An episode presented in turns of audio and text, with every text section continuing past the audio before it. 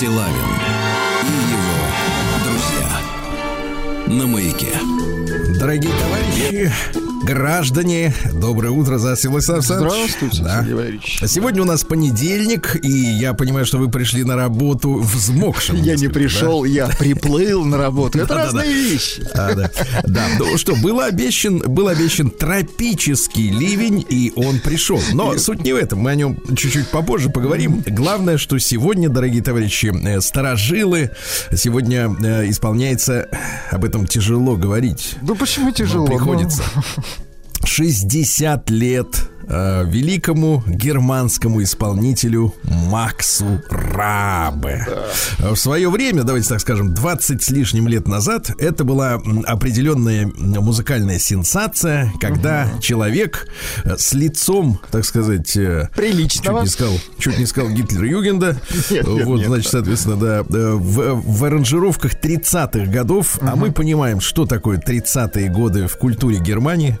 Угу. Да, исполнял э, как свои собственные песни, так и перепевал хиты других исполнителей. Да. На самом деле зовут этого человека Маттиас Отто. Никакой это не Макс Рабе.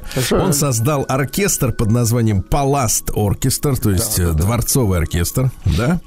И вот такой, скажем так, Владислав Александрович, такой диксилент 30-х годов, да? Угу. Культурный шок, да. Угу. Да, культурный шок мы пережили уже тогда, вот. И, к сожалению, эти пластинки до сих пор на руках. Вот давайте поздравим с 60-летием исполнителя. Oops. I did it again.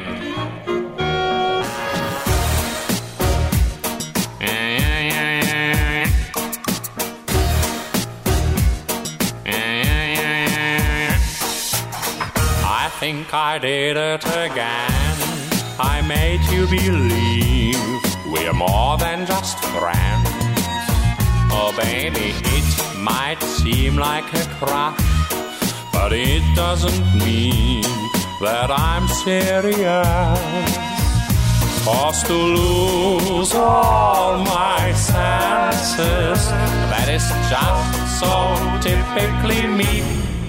Oh, baby, baby, oops, I did it again. I played with your heart, got lost in the game. Oh, baby, baby, oops, you think I'm in love that I'm sent from above.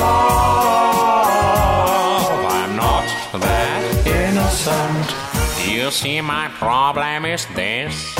I'm dreaming away, wishing that heroes that truly exist. I cry watching the names. Can't you see I'm a fool in so many ways? But to lose all my senses. That is just so typically me, baby. Oops, oops, I did it again. I played with your heart, got lost in the game. Oh, baby, baby, oops, you think I'm in love, but I'm sent from above. That innocent.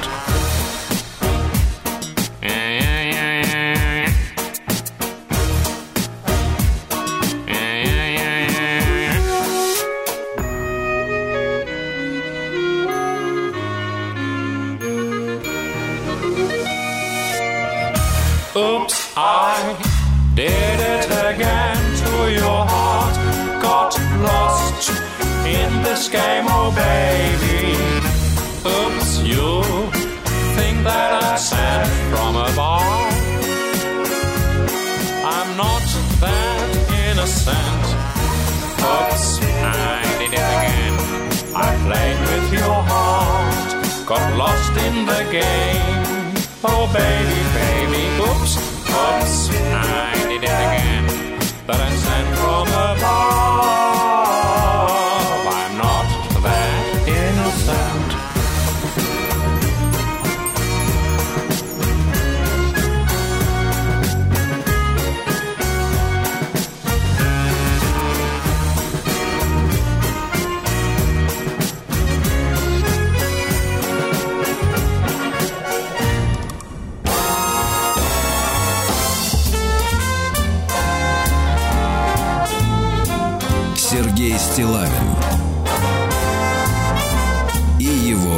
друзья.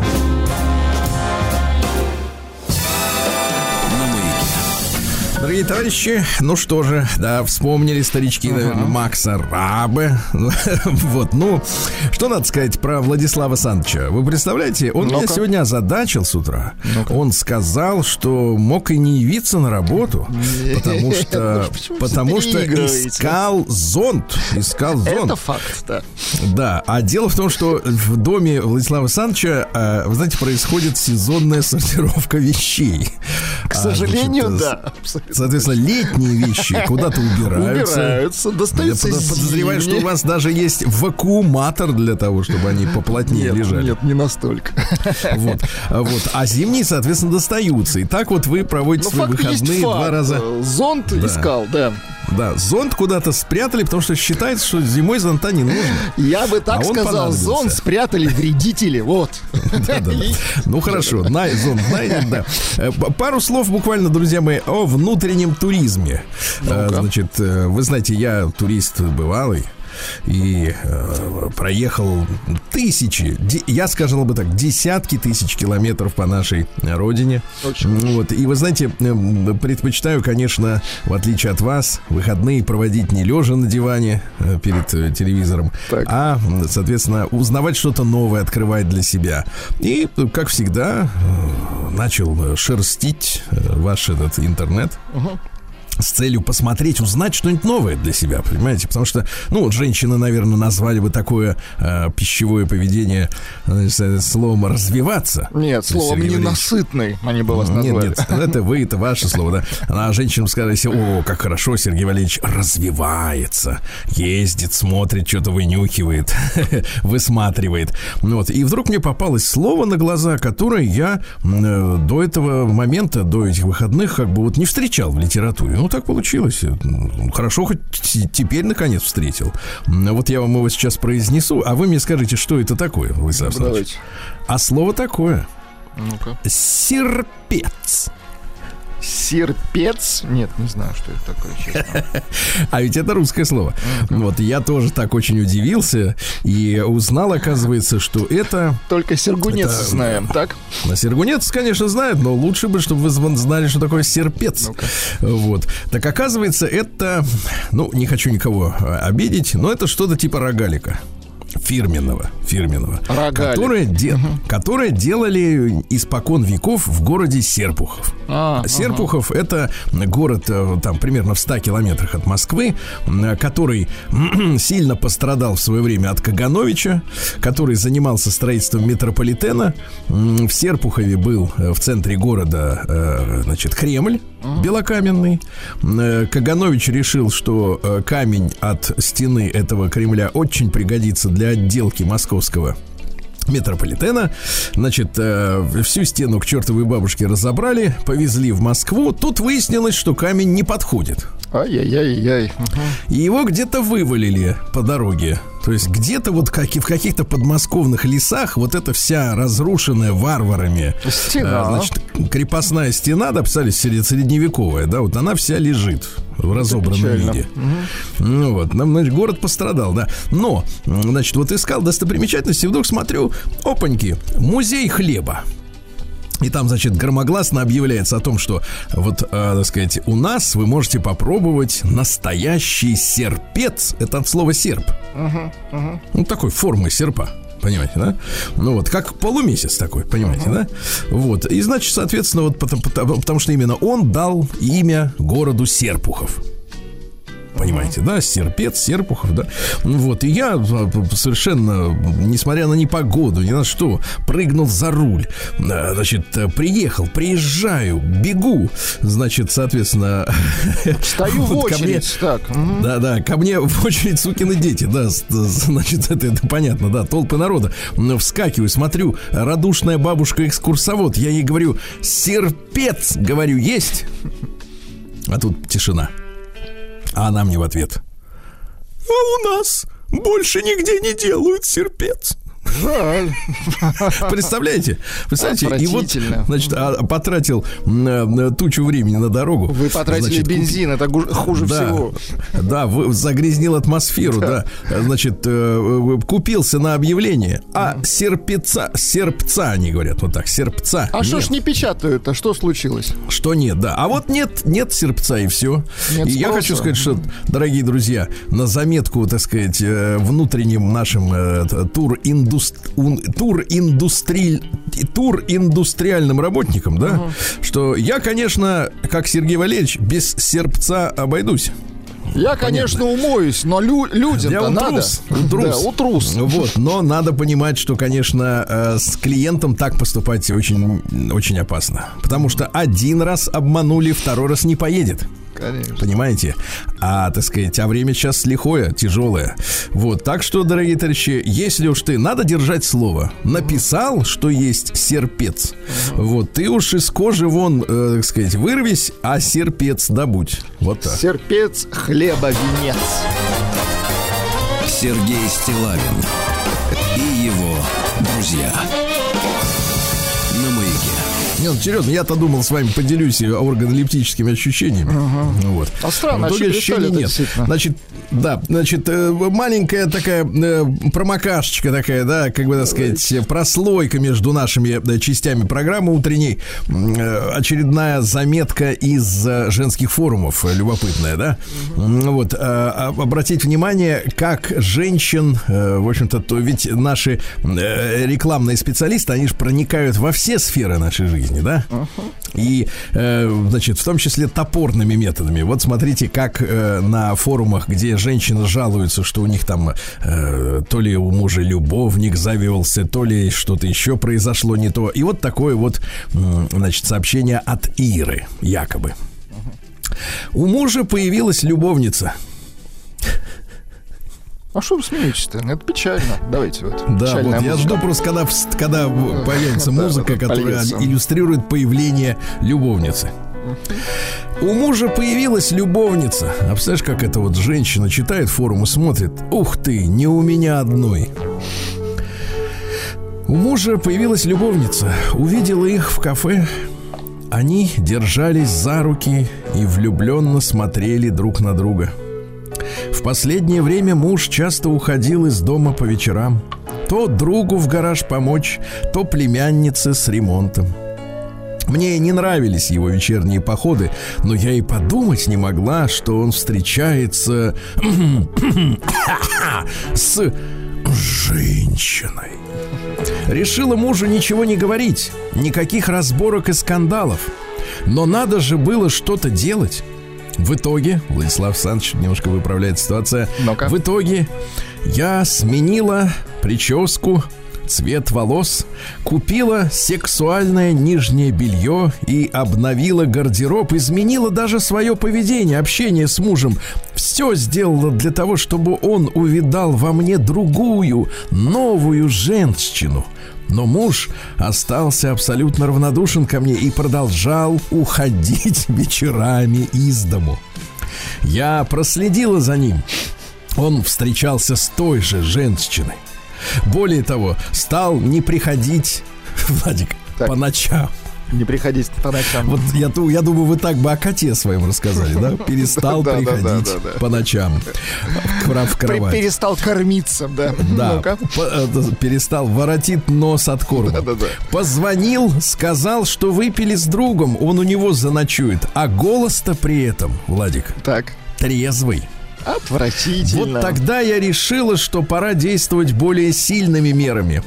Я обратилась к магу Саяне в интернете. Да что ж такое, а? Опять очередной описала, описала ей суть проблемы, прислала фотографии. Саяна провела ритуалы по рассорке мужа и любовницы. Так. А нам сделала гармонизацию и восстановление отношений. Работала маг около двух недель. Результат. Муж резко перестал уходить уходить по вечерам. Да ладно. Осыпал меня комплиментами по поводу моего нового стиля в прическе и одежде и признался мне в любви. Теперь вечера и ночи, тут скобочки такие из серии. Такие, теперь вечера и ночи мы проводим вместе. Так что, девочки, у кого похожая ситуация, пишите на почту магу. Ага, слушайте, новый Вот- вид рекламы. Прекрасно. прекрасно. так В девкам впаривают, да. Отвратительно. Вот так вот, да.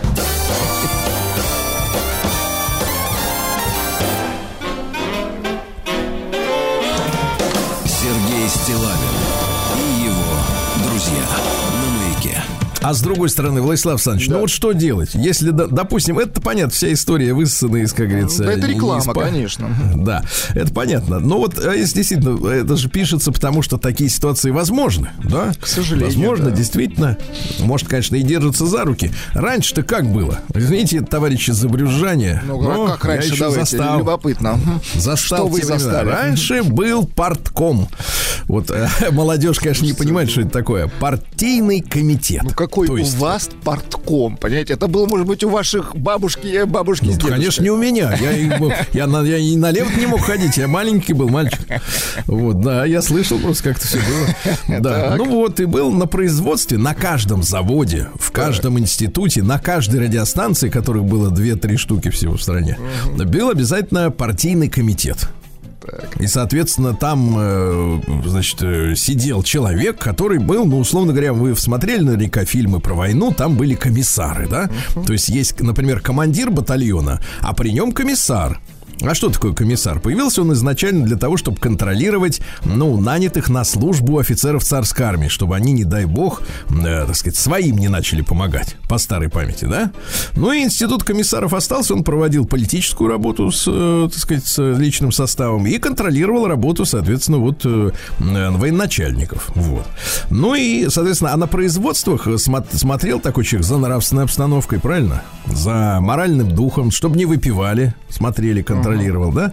Вот, и, соответственно, если, например, кто-то из э, работников, например, пошел налево, а у него, например, дома семья, семеро детей, А мало- дом у него меньше. справа, так. Да, то женщина, которая вот чувствовала, что ее, как говорится, так сказать, того этого обманывают. Да, ну хорошо. Она писала заявление в портком.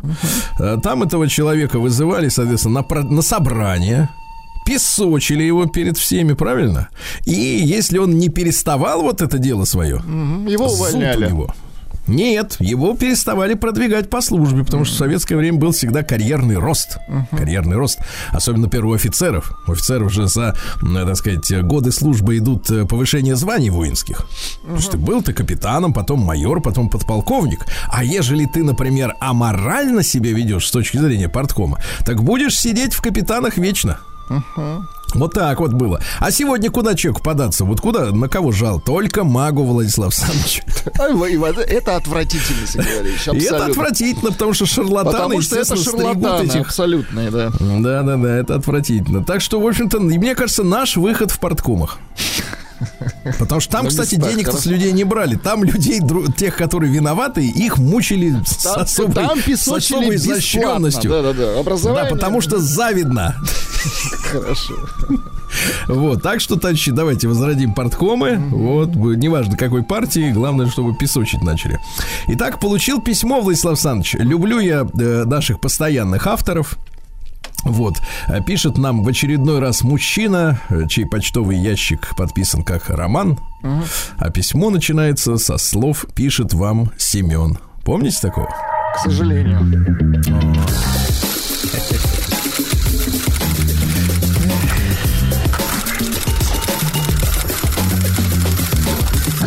Приемная нос. Народный омбудсмен Сергунец. Чувствуете себя следователем, который копошится в чужом белишке? Я чувствую вас следователем. Это вы точно сказали. Утро в хату, Сергей и Ну Владислав. зачем же так? Ну, это вот он для разнообразия. я понял. Как бы использует, да. Вот. Что же у нас э, происходит? Пишет вам Семен. Просто Семен, без ваших лишних разоблачений. Хорошо. Спустя полтора месяца набрались еще мысли. Помните, там была такая история. Сначала написал нам э, Семен, рассказал, что ее, его жена не имеет чувства юмора. Да-да-да. Это вообще, в принципе, конечно, великий грех в семейных отношениях. Как жить с человеком, который э, не отдупляет... Причем да. на протяжении 17 лет не отдупляет. Да. Вот Причем как жить с человеком, который выдержал, не смеется твоим искрометным шуткам. Ну, понимаете, это же последнее дело, когда уже и дома не смеются. Ладно, Слушайте, на работе никто не А смеется. как вот этот вот у них был медовый месяц наверняка? Они же были, были влюблены. Она же, в том, наверное, что когда ты смеялась. влюблен, все очень серьезно. Очень Ах, серьезно. вот как, серьезно. Конечно. Не дай бог женщине заржать в постели. Да вы что?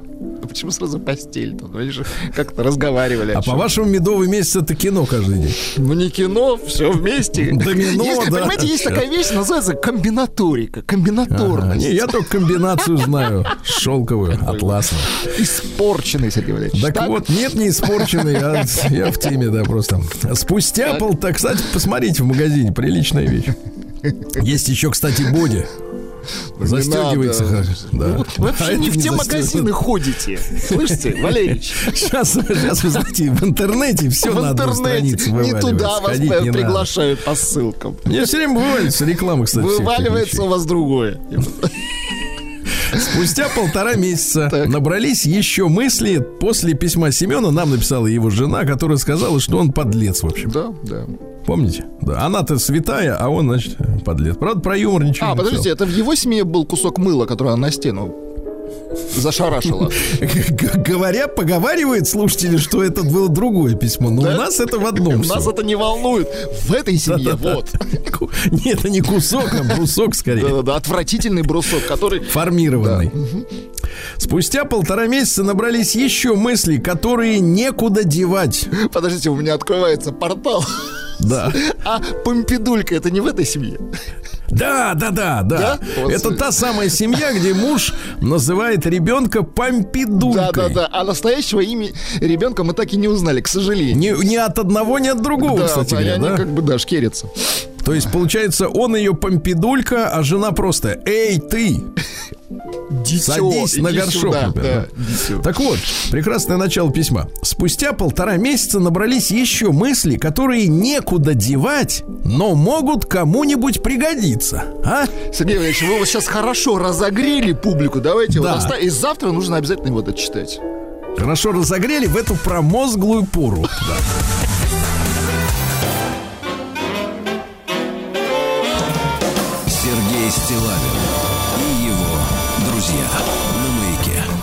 Ну что же, дорогие товарищи граждане, сегодня у нас 12 декабря. Сегодня общероссийский день приема граждан. Да? Приема куда? Приема в кого? А, Да.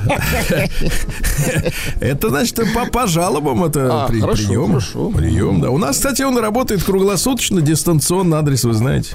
Две буквы. Иногда даже выезжают, чтобы принять. Иногда выезжаем, да, чтобы, так сказать. Э, Международный день всеобщего охвата услугами здравоохранения сегодня. Хорошо. Международный день нейтралитета. Ну, как-то вот с нейтралитетом в последнее время все хуже и хуже. Вот эти финны, шведы. Что они себе Бузатеры. позволяют? Да. День, сколько они денег на электрический забор хотят построить? Ужас. День работников розничной торговли. Это хорошо, да. В Японии сегодня отмечается День Кандзи. Это дело в том, что японцы вот сейчас они выглядят такими этими передовыми, да, у них типа электроника, там все дела. А на самом деле они пользуются иероглифами-то китайскими. Ну, такие что самое интересное- усовершенствовали они их немножко. Э, Нет, нет, они дело в том, что, конечно, произносят они эти э, слова, которые обозначаются иероглифами по-японски, но графика та же. То есть они, в принципе, в письменной речи китайцы с японцами могут общаться вот без проблем. Спокойно. То есть картинки те же, да. Сегодня день флага Швейцарии, но у них странный флаг, он квадратный. То есть у всех нормальных стран. Я он, э, считаю, это ну, выпендрешь. Да, вот не, не, есть еще один флаг у Непала. У него там какими-то такими треугольничками нарезано, видели? Вот что Непал или Бутан, вот там какие-то вот эти страны, э, так сказать, среднеазиатские, они вот такие. Но у этих квадратные, нехорошо. Сегодня день Пуансетти. Знаете, что это такое? Нет, ну-ка расскажите. Это вот такой цветочек малачай красного цвета для западных рождественских бук- букетов. У них там на Рождество цветы дарят. Знаешь? Малачай. Странные Ну, люди. хорошо. Сегодня Международный день хэви-металла. Да вот вы вы? Владислав Александрович, да, да, да, скажите, пожалуйста, как появился-то хэви-метал вообще, в принципе? Хэви метал появился вместе с изобретением э, электрогитары, а позже и такого, знаете, устройства для искажения звука называется фуз. Это тран- Фузз? Да, да, да. Это транзисторное устройство, которое делает, э, ну, скажем так, переусиление, которое вот дает вот этот вот мерзкий, жужжащий звук гитары. Вообще, есть вот- развитие музыки, Сергей Ильич, оно идет прямо вот параллельно изобретением различных вот таких приблуд музыкальных. Сегодня день саундчека, ну, мерзкое слово, проверки звука, Проверки проверки, звука, да, звука. День почесывания за ухом, это хорошо. День придурковатости, еще лучше. Да. Фестиваль неприличных мыслей, ну, у каждого в голове свой Свои, собственный фестиваль. конечно. Не делитесь, пожалуйста, с ними, с другими людьми, да. Ну и сегодня Парамон зимоуказатель. Говорили так, пришел Парамон, снег с крыши вон. А ведь, смотри-ка, совпадает, тропический ливень э, смоет у нас, как говорится, всю грязь. Нет, смоет весь снег. Да-да-да. Значит, также на Парамуна говорили, что земля каменеет, а речка стынет. Надо варить кашу, э, топить печи, а бабам велит вставать и браться за работу. Вставайте, бабоньки. Очень хорошо. Вот. Сергей Стилавин и его друзья. Маяке. А в 627 году э, нашего уже летоисчисления, да, сегодня в этот день произошла битва при Ниневии. Это ключевое сражение э, византийско-персидской войны, которая шла в течение 400 лет, представляете? Да ладно, ничего себе. Да-да-да, люди периодически, ну как, они, конечно, расходились на отдых. То есть, ну, то есть она зимой, например, нашла, да-да-да. зимой войны не, не велись. Были выходные. Люди расходились. Ну, выходные я бы не сказал, но вот э, как бы элегантно, да? Ну да. Но э, ведь обе страны, по, по большому счету, ну, то есть и Византия, и э, Персия, ныне Иран, обе проиграли, э, потому что, да, победили византийцы, они сокрушили могущество сасанидов, которые управляли Персией, да, но э, обе армии ослабли. И в итоге получается, что э, чу- чужие завоеватели и арабы, они после этого смогли более легко вторгнуться и Соответственно, и турки, и, и в Персию, и в Византию саму, понимаете, да? Ну, то есть глобально как бы- ослабли обе, да. То есть надо было бы им, конечно, договориться пораньше бы. Ну и вообще пораньше 400 лет можно было бы и договориться, да. Ну да, но не, не, некому, видимо, было. Те, которые начали, их уже нет. С кем Вообще, да, да. Проблема, конечно, да. Потому что как бы эти не отвечают от того, А нет, ты кто? Я нет. правнук того, кто начинал. А, нет, ну это сейчас можно э, неграм качать права в Америке, что мол, моего прадедушку отвезли, так сказать, на корабле, а давайте денег мне, но так, тогда это не работало, понимаешь, вот тогда вот эта схема моему дедушку должны, а ты давай мне, это как бы не, не канает. В 1766 году Николай Михайлович Карамзин, писатель, историк, ну вот тоже какой историк-то, он работал под заказ, понимаете, Да? и А вот э, как Ивана считаете, это Грозного- плохо, когда историк под заказ работает? Ну, иначе никак, иначе финансирование не открыл, понимаешь?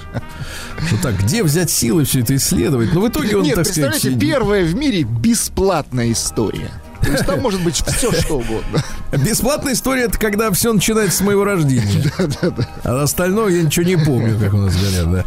Да. Любовь к собственному благу производит в нас любовь к отечеству, а личное самолюбие гордость народную, которая служит опорой патриотизма. Спорно.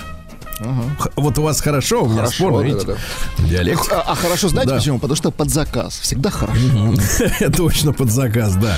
А В 1774 году Уильям Генри родился, английский химик, э, который, ну, во-первых, открыл зависимость э, растворимости газов в воде от температуры и давления. Молодец. есть они, конечно, все, все знали, что сахар растворяется в чае, это все понятно. А он понял, что и газ растворяется. Про сахар чем только горячее- Ленин знал. Да. А в 1817 в Москве состоялось торжественное открытие манежа, чтобы наши государи-императоры могли в зимнее время суток скакать на лошади в комфортных для себя условиях. Вот, не мерзнули. Ну чтобы. зачем зимой скакать? Ну чем не сиделось дома? Там же камин да и так Потому что это физкультура. А, понятно.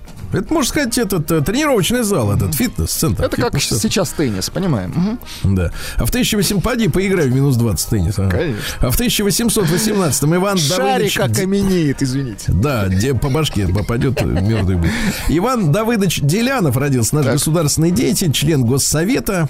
Он управлял делами секретного комитета о раскольниках и отступниках от православия. Вот, очень важный комитет, да. И издал так называемый циркуляр о кухаркиных детях, знаменитый, да, который ограничивал в прием в гимназии и средние учебные заведения детей недворянского происхождения. Понимаете? Тоже ведь как бы вот, вот спорная история, правильно? Почему, например, э, Советский Союз смог э, э, в конце концов полететь в космос? Да, потому что начали, ну, скажем так, выделять умных не среди не из определенных сословий, из а брать да-да. из всего из всего списка народонаселения, правильно? То есть предоставлять возможность участвовать в конкурентной борьбе за право быть лучшим, самым умным сразу всем. Естественно, когда Это у вас повышается база, то, соответственно, повышается и количество умных, которые добираются доверху. А если только из Выборка дворян, больше. то... Просто выборка больше. да. Выборка больше, конечно. Вот все правильно. Дальше что у нас, да, произошло? Гюстав Флабер родился. Французский писатель. Ну, там, мадам Бавари. Можете почитать. Конечно, не без эротизма, но тем не менее. Вот. А все, что прекрасно, то и нравственно. Ну вот сомнительно как раз, да? Конечно. Или, например, если женщина любит хама, Так. то он непременно непризнанный гений, избранная душа и т.п. и тому подобное. Так что из-за этой своей природной склонностью косоглазию они, женщины, не видят ни истинного, когда его встречают, ни прекрасного там, где оно есть. Общая их болезнь, это женщина. Да-да-да. Ну-ка, девчонки, давайте утремся все вместе. Прислушайтесь. Мгм. Общая их болезнь требовать от яблони апельсинов. Тянет их на подлецов. Вот что я вам скажу. Нет, как точно по- по- пометил, а? Как точно пометил? Э, Значит, требовать от Нет, яблони апельсинов. Да, женщина молода до тех пор, пока ее любят, это понятно. Э, настойчивость смягчает судьбу, да. И, наконец, Владислав Александрович, наш метод, давайте. Э, быть дураком, эгоистом и обладать хорошим здоровьем, вот три условия, необходимые для того, чтобы стать счастливым. А? Подлец, да. Да нет, ну не дурак, ну знал жизнь, да, знал жизнь, друзья мои. Вот, ну и наконец, женщины вдохновляют мужчин на великие подвиги, Так. но не оставляют времени на их исполнение. Тоже ловко подмечено, да. Хорошо, нет, но про апельсины и яблони очень четко. В 1863-м Эдвард Мунк, ну, кто не знает старика Мунка и его картину «Крик». А вы знаете, Помните, да? вы, считаете его психическим, кстати, в принципе? Ну вот он это вот как вот, э, да. Да, да, да. А в 1881-м Гарри Ворнер родился. Вообще он на самом деле Гирш Варнер. Гирш. Это один из Гиршей, ой, нет, не один из Гиршей, один из Ворнеров, э, которые Warner Brothers телекомпания, э, кинокомпания учредили. Да, да, Да. А в 1901 году в этот день родился Герасим Григорьевич Фейгин. Интересный товарищ, один из организаторов комсомола. Да. Э, Ему было всего сколько там, 17 лет, он пошел воевать в гражданскую. Кстати, его памяти посвящена песня «Орленок». Орленок, орленок, та-ты-та-ты-ты, да. М, Так вот, значит, э, какая история-то? В 21 году поехал э, успокаивать матросиков в Кронштадт. Там люди-то были боевые в то время, ты понимаешь, да? Они сначала в феврале 17 года на штыки адмиралов и офицеров э, вешали. Да. Прям на штыки, да, брали втроем, и человечек так и поднимали на винтовках. Жуткое время было, а, потому что им не нравилась царская власть. А через три года смекнули, что им и советская не нравится, представляешь? Бузатеры. Да, и туда приехал Фейгин, говорит, да вы что, это же ваша власть. Они, они его тоже на штыки подняли. Представляешь, вот, вот люди были, да. А все почему? Кокаин в аптеках продавался. Свободно. Истинно вам говорю. Ну, там балтийский чай, все дела. Ужас, до чего доводит дело. В 1910 году в Нью-Йорке пропала без вести светская львица Дороти Арнольд, которая была э, богатейшей наследницей парфюмерной компании. До сих пор уголовное дело не раскрыто, представляете? Интересно. Говорят, что поехала встречаться с мужиком на углу 5-й авеню и 27-й улицы в Нью-Йорке. Там Понимаете? пропало, да? Приобрела коробку шоколадных конфет. Неплохо. Представляете? Вот, причем на кредитную карту своей семьи. Да, Э, вот, ну и, соответственно, и все исчезло. Где до сих пор ни останков, ничего нет. Представляете? Мистика. Ужас какой. Ужас. В 1910 году Евгений Захарович Воробьев родился. Замечательный писатель. Э, По его книгам поставлена, например, картина «Высота». Помните? Шикарное кино. да. А во время войны, благодаря именно его настойчивости, то есть он как продюсер выступил, а он, значит, соответственно, заметил поэта Алексея Суркова, композитора Константина Листова, а те написали песню «В землянке». И он требовал, чтобы эту песню, значит, э, военнослужащим показывали, и получилась вот эта замечательная песня «В землянке». Есть у нас такая? Есть.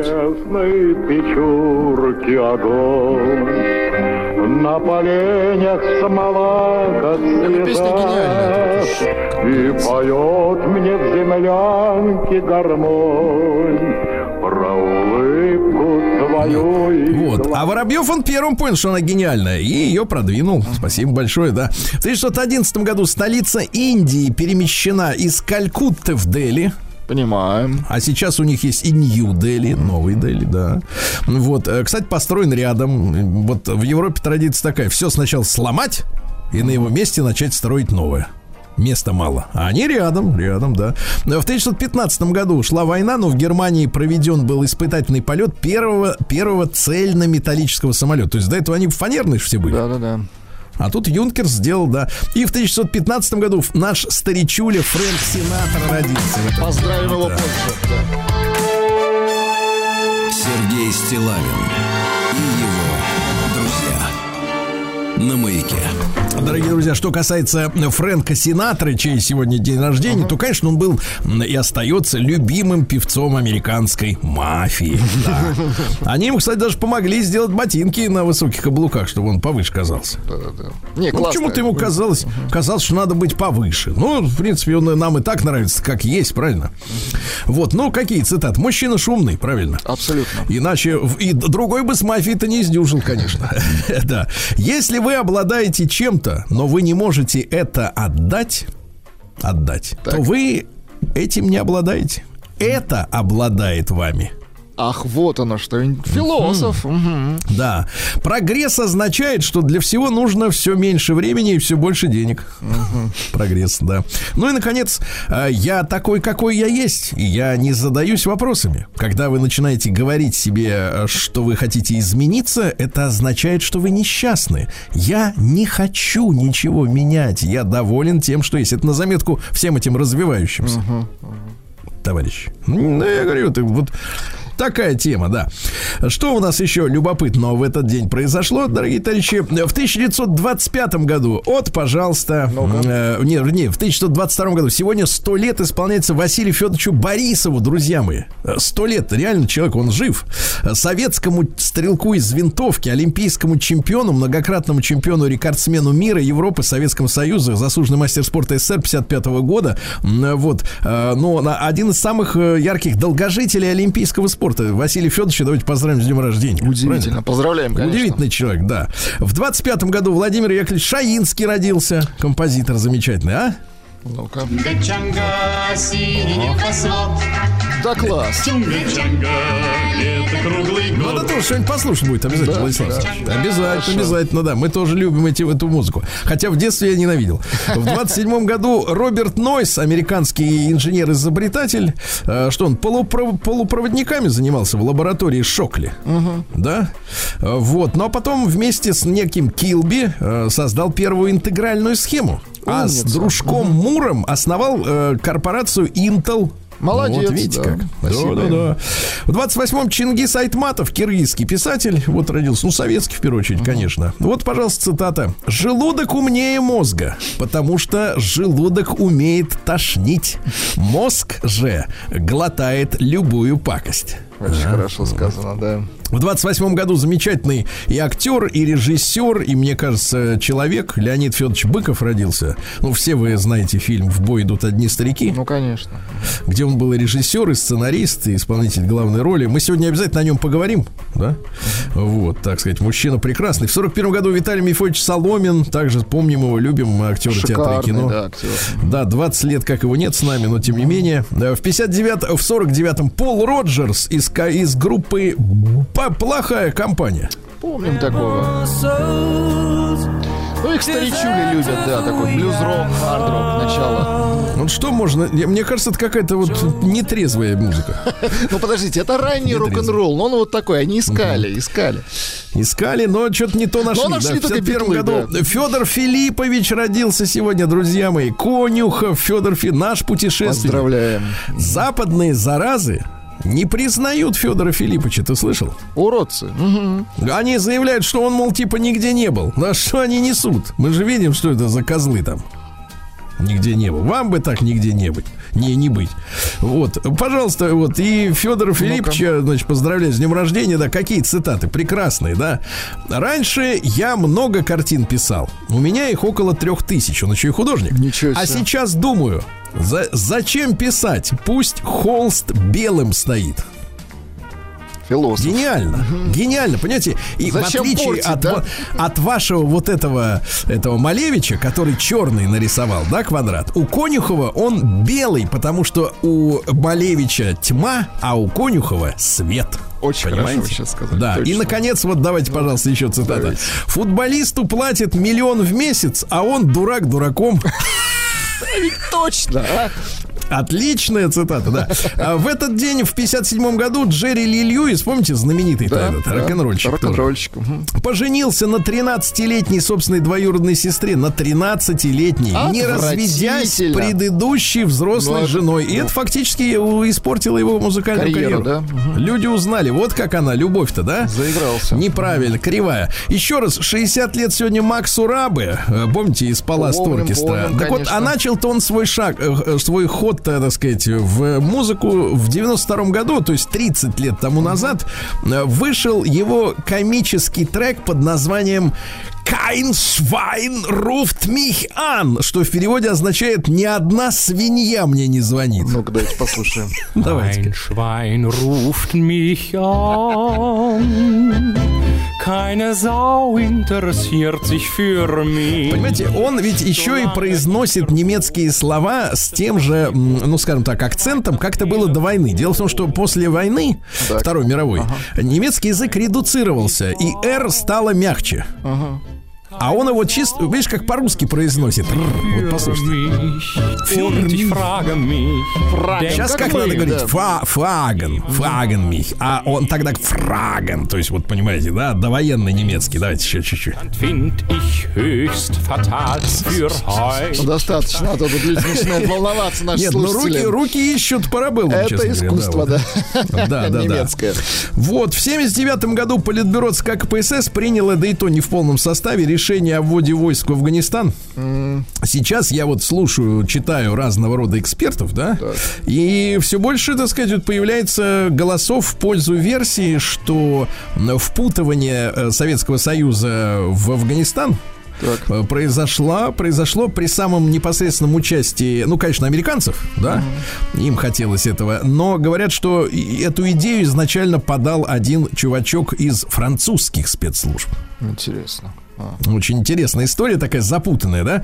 А, Вот, э, в 91 году тоже такое э, забавное сообщение. Э, РСФСР, то есть Российская Социалистическая Федеративная Советская Республика, денонсировала союзный, так написано, денонсировала союзный договор 1922 года и отозвала депутатов из Верховного Совета СССР. Но мы с вами выяснили вместе с нашим Евгением Юрьевичем Спицыным на прошлой неделе, да, что никакого союзного договора не существовало. Поэтому невозможно было его денонсировать, вот, и так далее, да.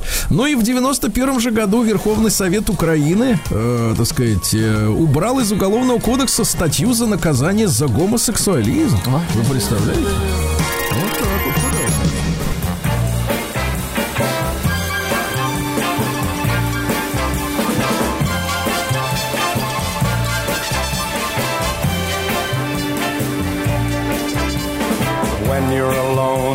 Is making you lonely, you can always go downtown. When you've got worries, all the noise and the hurry seems to help, I know. Downtown. Listen to the music of the traffic in the city. Linger on the sidewalk where the neon signs are pretty. How can you lose?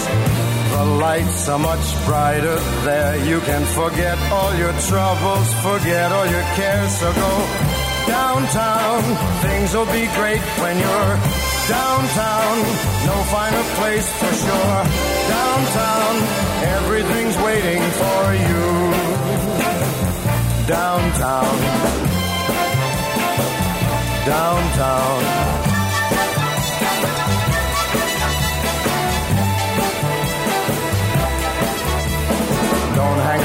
Around and let your problems surround you. There are movie shows uh, downtown. Maybe you know some little places to go to where they never close. Ooh, downtown. Listen to the rhythm of a gentle bossa nova. You'll be dancing with them too before the night is over. Uh, happy again. The lights are much brighter there. You can forget all your troubles, forget all your cares. So go downtown where all the lights are bright. Downtown, waiting for you tonight. Downtown, you're gonna be alright. Downtown, downtown,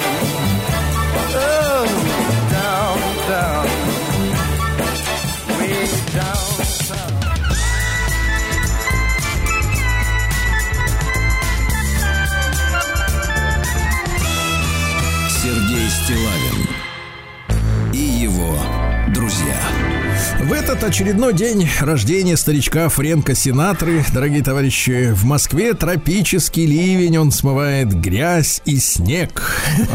Полностью весь день будет смывать. А как в городе Ефремове дела? Сергей Валерьевич, плюс три тоже всю грязь вымывает. чтобы песней своей помогать вам в работе, дорогие мои. Ефремовцы, да. Очень Семена для зимых в ефремовских хозяйствах проверены. Все. Дальше. За кражу телевизора и продуктов питания житель Ефремова получил два года и два месяца колонии. Неоднократно судимый решил совершить кражу.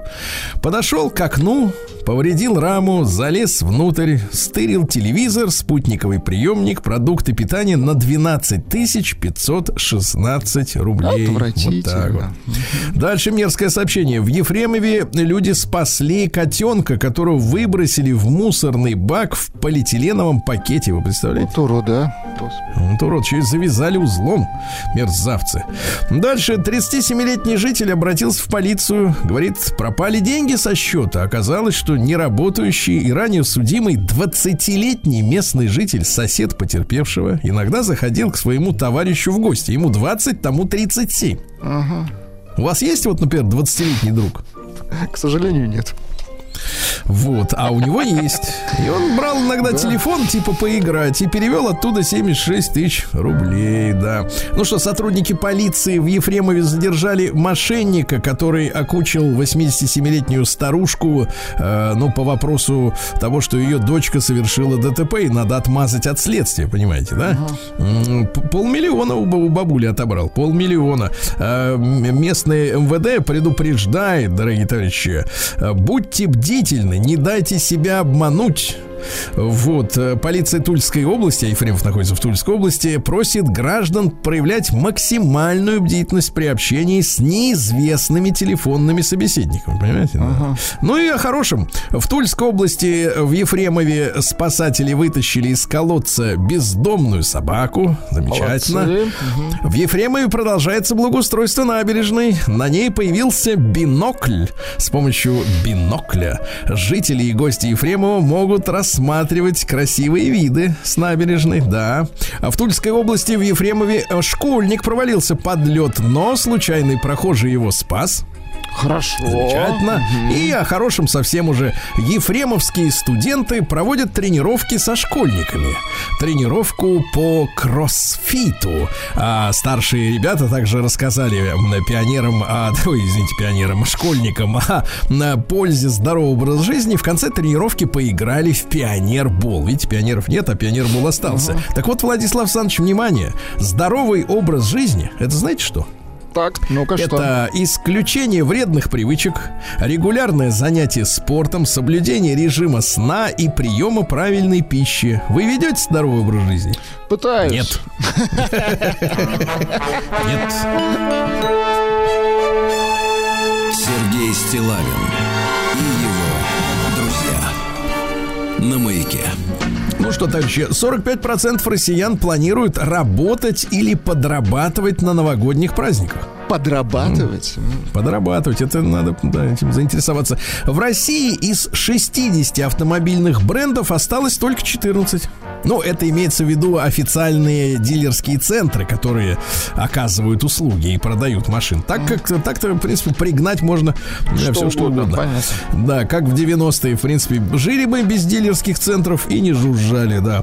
А Психолог объяснила, как наладить отношения со свекровью или тещей. Ну-ка, Прежде как? всего, не надо на эту женщину обижаться.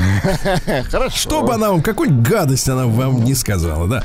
А Стало известно, как правильно варить яйца для салатов. Если варить слишком долго, они испортят вкус салата, дорогие друзья. Надо, э, значит, э, предварительно вынуть яйца из холодильника, Так. чтобы они были комнатной температуры, а варить начинать уже в горячей, почти закипающей воде и не больше 7 минут. Тогда они будут вкусными. Ясно. Вот так. Да. А психолог посоветовала не тратить на подарки новогодние, да и вообще на любые подарки, больше 30% заработной платы, чтобы избежать чувства вины. Вообще не тратить на подарки. Лучше вот так. Вообще чувство я не понимаю, о чем они говорят. Значит, статистика говорит следующее, что люди потратят на новогодние подарки максимум 5 тысяч. Конечно, ну какие 30%? Ну, Никакой чувства, ни, чувства вины у нас нет нет, никакого. И не будет. Ни малейшего. вот. И не, бу- не дождетесь, да. Певец Рома Жуков. Понимаю, для вас это личная травма. А, Для так вот, нас это рассказал, история. Так. да, рассказал, почему он, Рома Жуков, не, не боится, что его главный хит запретят из-за пропаганды ЛБГБТК+. Господи, а какой самый Вот. главный хит? Ну, напомните, главный хит это. «Я люблю вас, мальчики, я люблю вас, девочки». Братскую всеобщую любовь. Ну что? вы. Да, да, да. Актер Ливанов, Василий Ливанов, наш замечательный актер. Некоторые думают, что он только актер, а он ведь на самом деле и, э, и режиссер, и, в принципе, очень, очень богато, в смысле, богатый творческий человек в, в разных очень сферах, да, рассказал, что перестал дружить э, с Андреем Кончаловским. Представляете? Жаль, Да.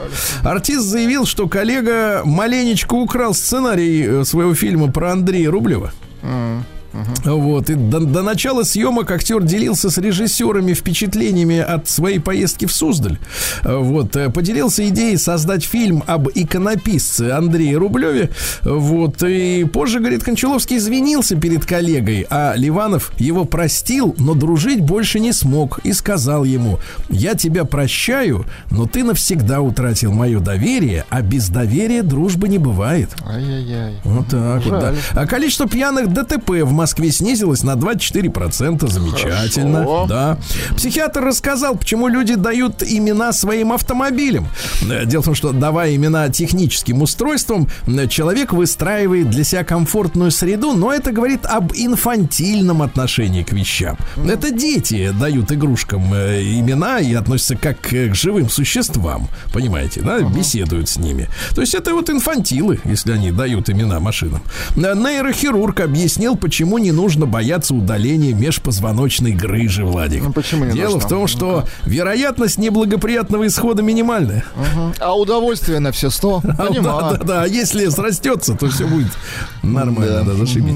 А россиян призвали отключать смартфон на сутки, если он у вас упал в сугроб. На сутки через трое На лучше сутки, всего. да, да, да. ГИБДД назвала самые опасные марки автомобилей при ДТП. Наиболее э, высок риск гибели в аварии у водителей и пассажиров марки, ну, Ну, какой? Давайте. да знаете вы. Нет, не, не знаю, я не автомобилист. Лада. Нет, Вот не именно, лада. Молчать, молчать, лада, Нет, не да. лада. Также в, в число опасных, э, ну это статистика такая, точная наука. Деу, Шевроле, ну Шевроле, видимо, из тех, которые вот в Узбекистане делаются. Рено, э, Черри, Тойота, Тойота, смотрите, Хонда, Nissan, Peugeot, Opel. Вот такие марки, да. Кубанские садоводы попросили премьер-министра Мишустина запретить импорт яблок из Молдавии. Мешает работать, да.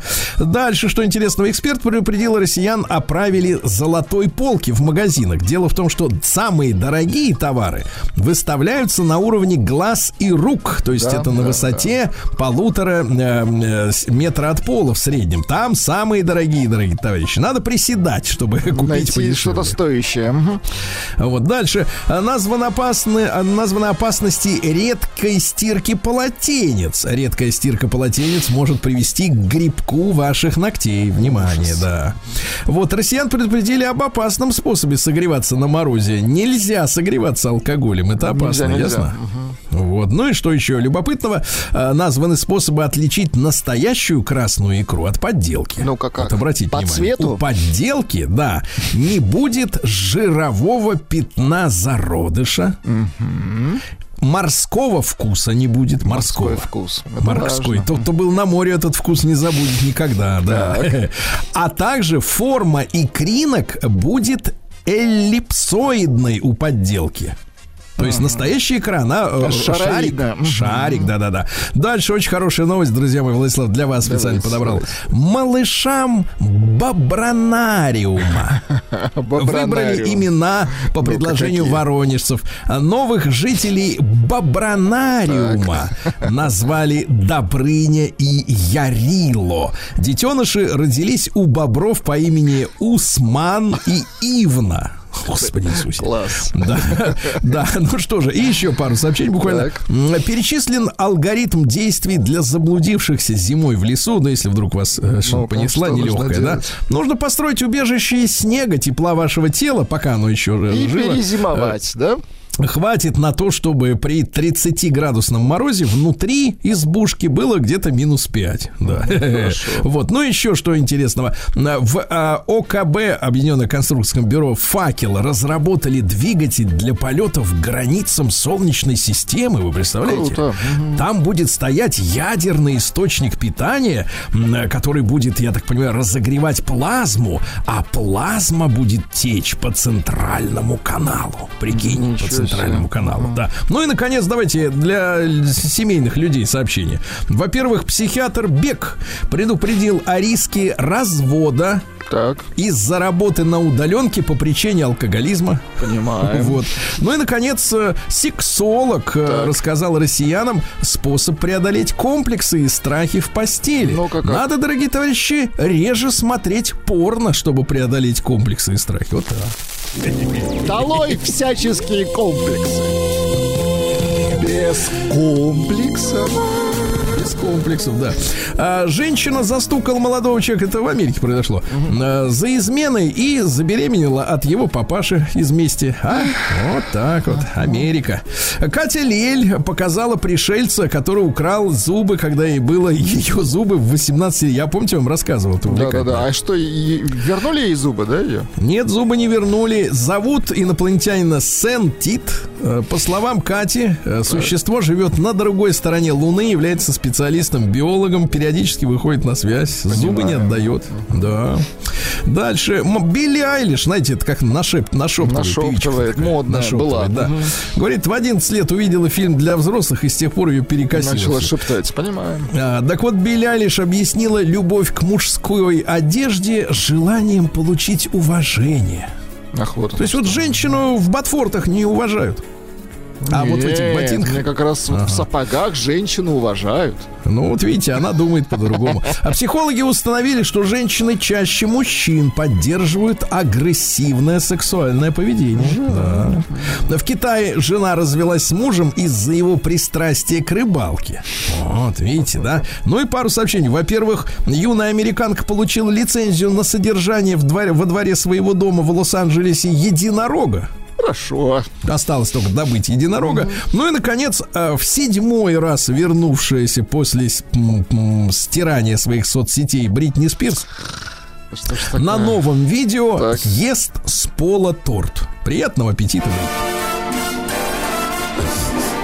Свободу Бритни!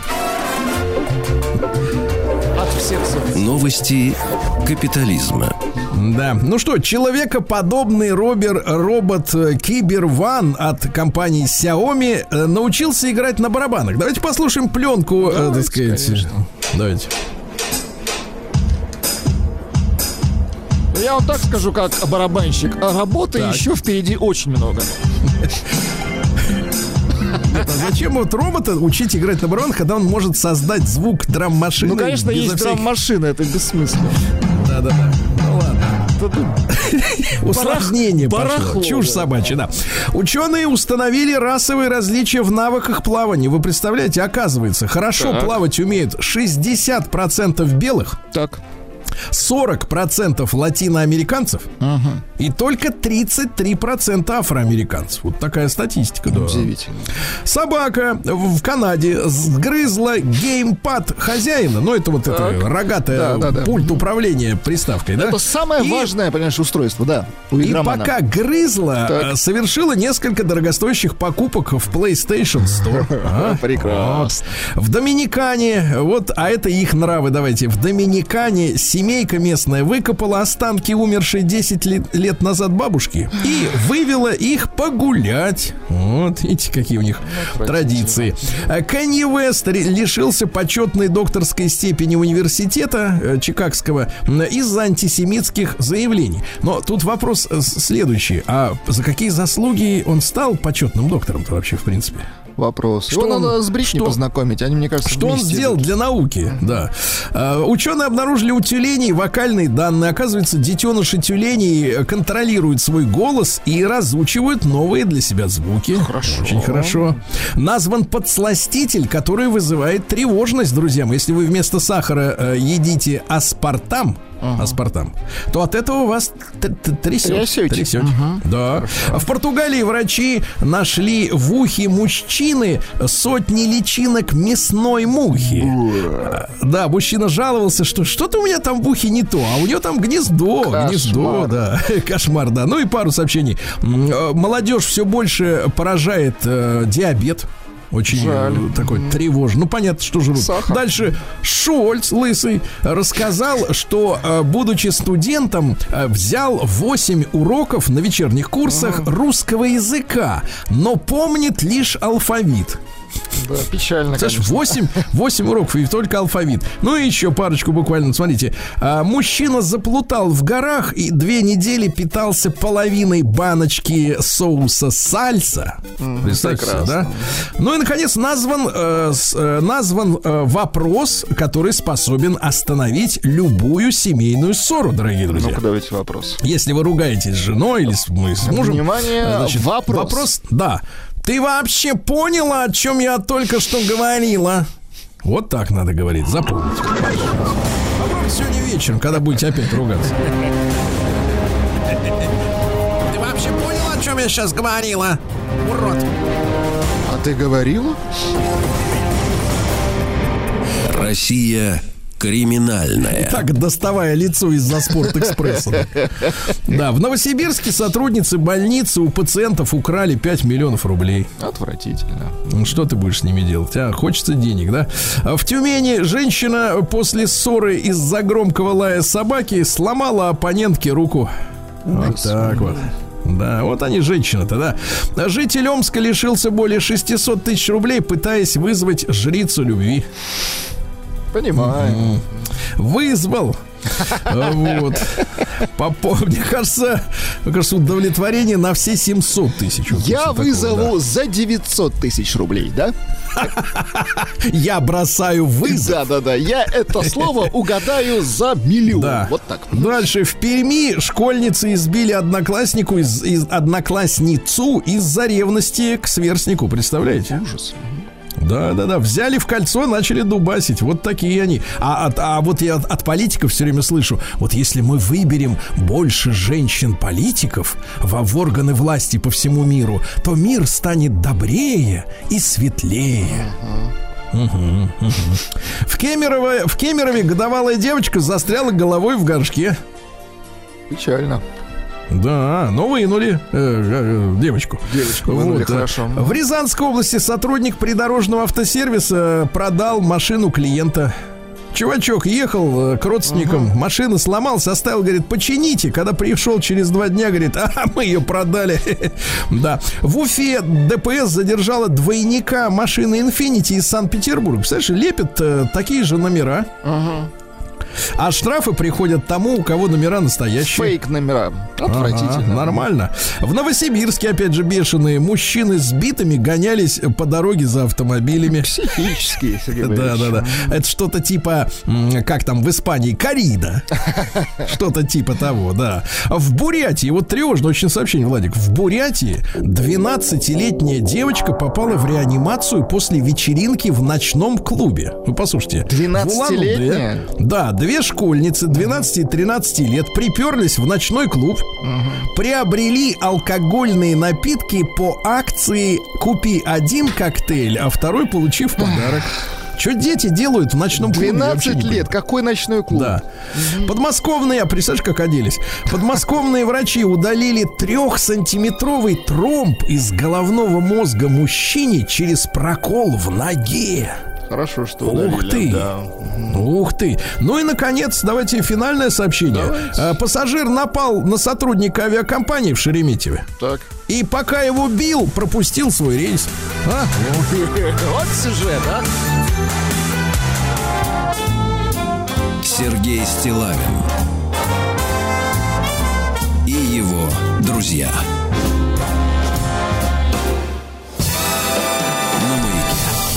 Дорогие товарищи, э, ну что ж, на минувших выходных э, прогрессивное человечество отметило э, день, Всемирный день прав человека. Вот. А, Есть такая формулировка, и э, не раз встречал мысль о том, что сама эта история с педалированием прав человека была раскачана в свое время, там, в 70-е годы, но потом уже на полную катушку в 80-е, для расшатывания э, советской власти и вообще советской системы управления, потому что противопоставлялось, да, что у нас там на Западе есть права человека, а вот у вас, Владислав Саныч, в вашей, вот в этой... э, Так, так, так, э, где? в- в Советском Союзе, вот в Так, этой, да, во всей. Нет, вот, и поэтому вам нужно, вы поэтому ущербные. Так нам, э, в общем-то, говорили. Э, э, А история возникла достаточно давно, еще там, в, по-моему, в конце 40-х годов. Эта тема с международным, с, с правами человека возникла достаточно давно. Хочется сегодня с этой, со всей историей разобраться, насколько она естественна или политически вот ангажирована. С нами Вениамин Викторович Попов, чрезвычайный полномочный посол, кандидат исторических наук. Вениамин Викторович, добрый, доброе утро. Здравствуйте. Да, Вениамин Вик- Викторович, ну вот вообще эта тема вот с правами человека, ее возникновение, как это произошло? Ну, знаете, была принята резолюция в 1948 году о правах человека. Это всемирная, э, всеобъемлющая резолюция и правильная. Другое дело, что потом, как ситуация менялась. Э, Действительно, вообще э, при рождении человек приобретает э, права и свободы, которые неотчуждаемы. То есть никто не может лишить человека этих прав. Право на жизнь, прежде очередь, на безопасное развитие. И в нашем главном законе, то есть в Конституции сказано, государство гарантирует равенство прав и свобод человека и гражданина, независимо от пола, расы, национальности, языка, происхождения, имущественного и должностного положения, места жительства, отношения к религии, убеждений, принадлежности к общественным объединениям, а также других обстоятельств. Вполне четкая формулировка. Другое дело, что в 1975 году был подписан Хельсинский акт, общеевропейский, где все э, европейские государства, США и Канады, э, договорились э, соблюдать определенные принципы, в том числе невмешательство во внутренние дела и так далее, право на самоопределение. Но э, Запад всегда исходил из того, что он э, исключительный и превосходит все остальные страны. Это очень четко сказал недавно э, Барель, это их министр иностранных дел Евросоюза, ну, условно так, который сказал, что все остальные джунгли, а мы цветущий сад. И вот Да. э, поэтому они э, присвоили себе право указывать всем другим, как им жить. И не только нашей стране, а относительно нашей стране они просто, так сказать, принимали массу резолюций. Особенно в этом э, свирепствовал Европарламент. Знаете, он принимает дикое количество резолюций. Вот я начинал свою карьеру в Египте, и египтяне просто возмущены, потому что принимаются резолюции, и там явные э, фальсификация. То есть просто ложь идет. Например, они там напи- напис- приняли резолюцию о том, что вот в Египте закон о чрезвычайном положении. Он уже был отменен давно и так далее. Но кто такие вот сами они? На себя бы посмотрели. Что такое Европарламент, который особенно усердствует? Он нас там обвинил в том, что мы содействуем терроризму. А кто такие они? Только что было арестовано вице-спикер этого парламента и еще четыре человека. За взятки. Арестовано бельгийским судом. Сейчас будет разбирательство. Вот какие люди-то там, что там за люди. И они нам указывают, как нам, как нам жить.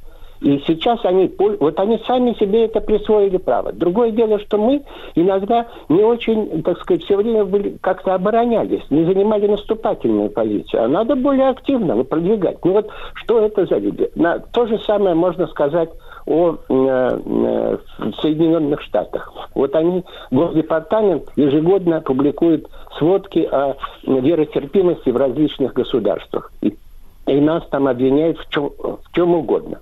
А на самих бы себя посмотрели, что у них было с расовыми этими бунтами в 20 году, что там творилось, как там они, э, сколько у них людей стреляют, так сказать, э, из-за того, что э, у всех есть оружие, и так, и так далее, и тому подобное. Что я хотел сказать? Вот я упомянул про Хельсинский акт. Э, Хельсинским актом они прикрывались и говорили все время, и есть такая организация, она существует до сих пор, ОБСЕ. Это Организация по безопасности и сотрудничеству в Европе. Но это хорошая организация. Мы, так сказать, думали использовать. Ну, и, но эта организация вообще э, сейчас, они только занимаются русофобией, потому что э, было в Польше совещание министров иностранных дел, нашему министру Сергею Викторовичу Лаврову просто не дали визы. Ну как можно что-то обсуждать, если э, у каждого этого члена ОБСЕ тот же голос, что и у других, а его э, просто не приглашают. И сейчас у нас э, в нашей политологии среди журналистов и среди научной общественности есть два течения, которые говорят о том, что, может быть, нам вообще э, выйти из этого ОБСЕ. Мы каждый раз, ежегодный взнос у нас там 8 миллионов евро. Может быть, это использовать э, по другим, так сказать, более э, таким предметным и созидательным целям, а чем выслушивать эти, эти уроки э, о нравоучении и просто хамство, безобразие такое. И я хочу сказать, что у нас вот две точки зрения. Одна говорит, что, может быть, выйти из этой организации, другая говорит, нет. Может быть, стоит нам остаться в этой организации. Почему? Но это все-таки какая-то связь с Европой. Между прочим, что значит связь с Европой? Россия самое большое европейское государство. У нас треть в Европе, а, треть, а две трети в Азии. Я принадлежу к той группе, которая говорит, что нам надо выходить из этой организации. Почему? Мне кажется, что сейчас, вот следующий год это покажет, особенно если наше будет успешное наступление в Украине, э, я думаю, что там все изменится. Вообще изменится сама архитектура европейской безопасности. И надо будет создавать уже новую организацию, в которой будет более четко записана необходимость реального равноправия, невмешательства во внутренние дела, учет интересов друг друга и так далее, и будут реально обсуждаться предметно и э, последовательно вопросы обеспечения безопасности не только для одного государства, а для всех, потому что безопасность неделима. Вот эти моменты, которые сейчас очень важны, и вот именно они должны определять права человека. Права человека действительно, я уже говорил, они универсальны. Мы их соблюдаем. Наша Конституция очень четко э, об этом говорит. А вот что касается э, других э, стран, и особенно вот Запад, он сейчас присвоил себе право, э, э, так сказать, всем и вся диктовать какие-то условия. Вы смотрите, они диктуют не только э, России или там, я упомянул, Египту. Они всем.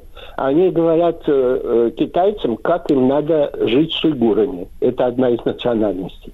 Ну, э, что это такое? Это уже, понимаете, переходят всякие границы. И вот здесь э, сейчас проходит чемпионат мира э, по футболу в Катаре. И э, э, эти правозащитные некоторые организации, так называемые правозащитные западные, начали, подняли шум о том, что как вот там э, притесняли рабочих мигрантов. Но они строили стадионы, там много стадионов построили, вы знаете, и так далее. И начали эту кампанию такую, так же, что уже э, председатель э, или президент ФИФА, это Инфантина, э, это футбольной организации всемирной, сказал, да что вы, что за люди там в Европе? Вы на себя посмотрите. Это вы колонизаторами были. Вы столько там э, такого вреда, ущерба нанесли, что у вас нет никакого морального права указывать этим людям, как им там жить, по каким законам и как им строить свою жизнь. Это все время мы говорим. Я думаю, что э, сейчас, вот э, особенно это будет в начале следующего года, это, конечно, во многом зависит от э, ситуации на э, конфликта на Украине. Но будут очень большие изменения в этом плане. Мы уже сейчас, вы знаете, закладываются основы нового миропорядка. Это многополярный мир – и здесь повышается роль таких организаций, как ШОС, это Шанхайская организация сотрудничества, а там, между прочим, чуть ли не половина всего мира, Индия, Китай, Пакистан и наши, так сказать, среднеазиатские страны, помимо России. Или да. БРИКС.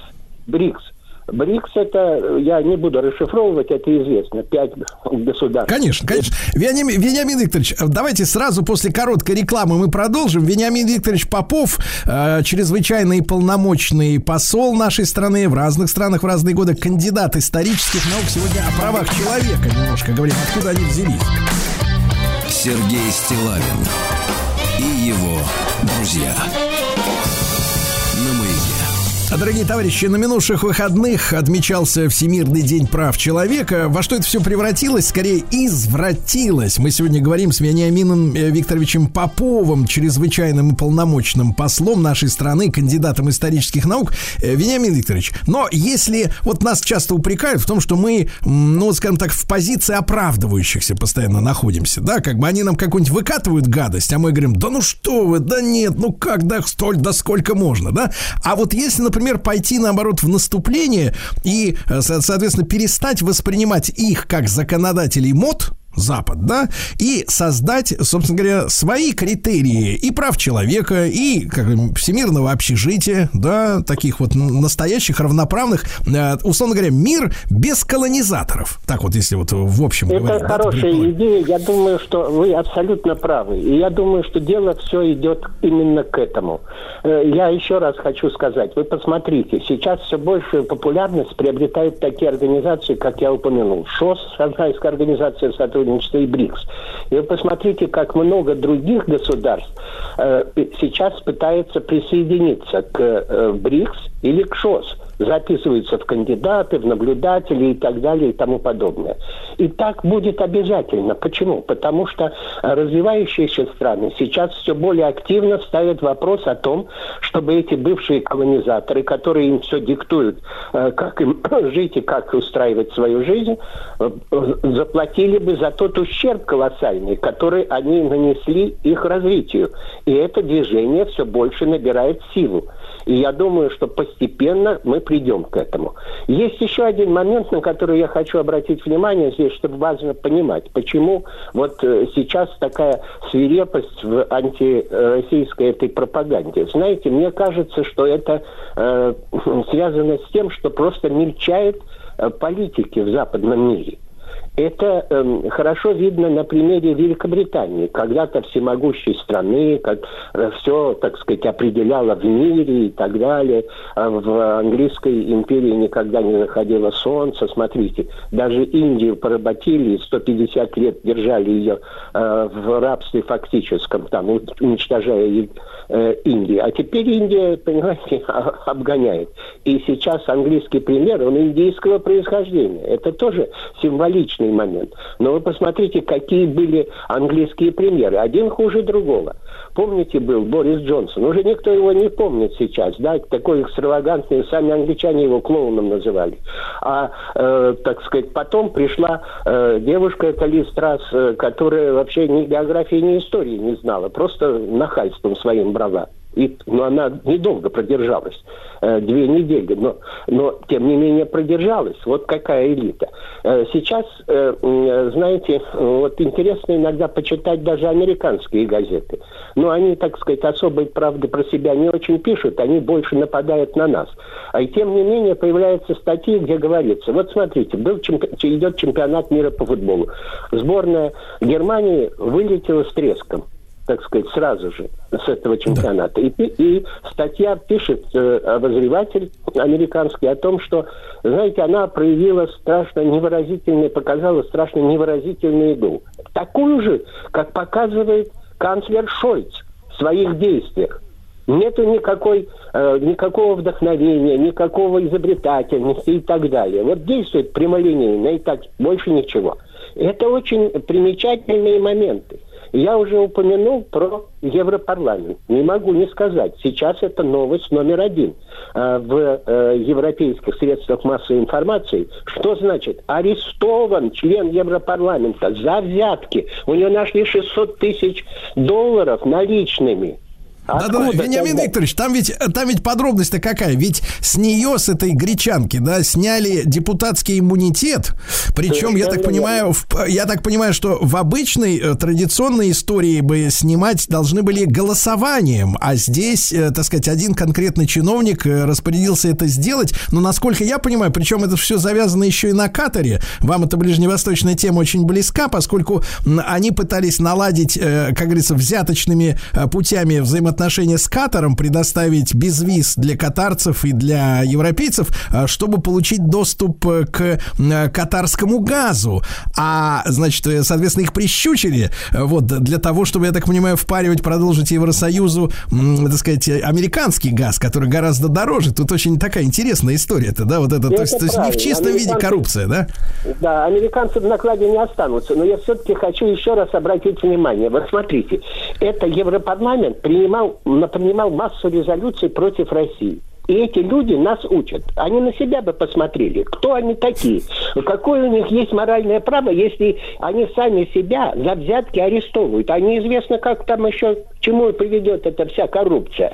То есть все эти евродепутаты, их надо проверить просто на, на то, что они берут взятки. Сначала сами, сами, сами с собой разберитесь, а потом нам, нам указывайте, как жить. Но я абсолютно э, хочу поддержать вашу мысль том, что нам надо уже, особенно в следующем году, это будет э, э, понятно, потому что создадутся условия для э, э, формирования нового миропорядка. И надо создавать новые организации, которые могли бы э, тоже не только, так сказать, обороняться, но и э, исследовать, что делают эти э, люди в западных государствах. А там у них столько нарушений прав человека, что просто это, так сказать, это схватит на тысячи лет вперед.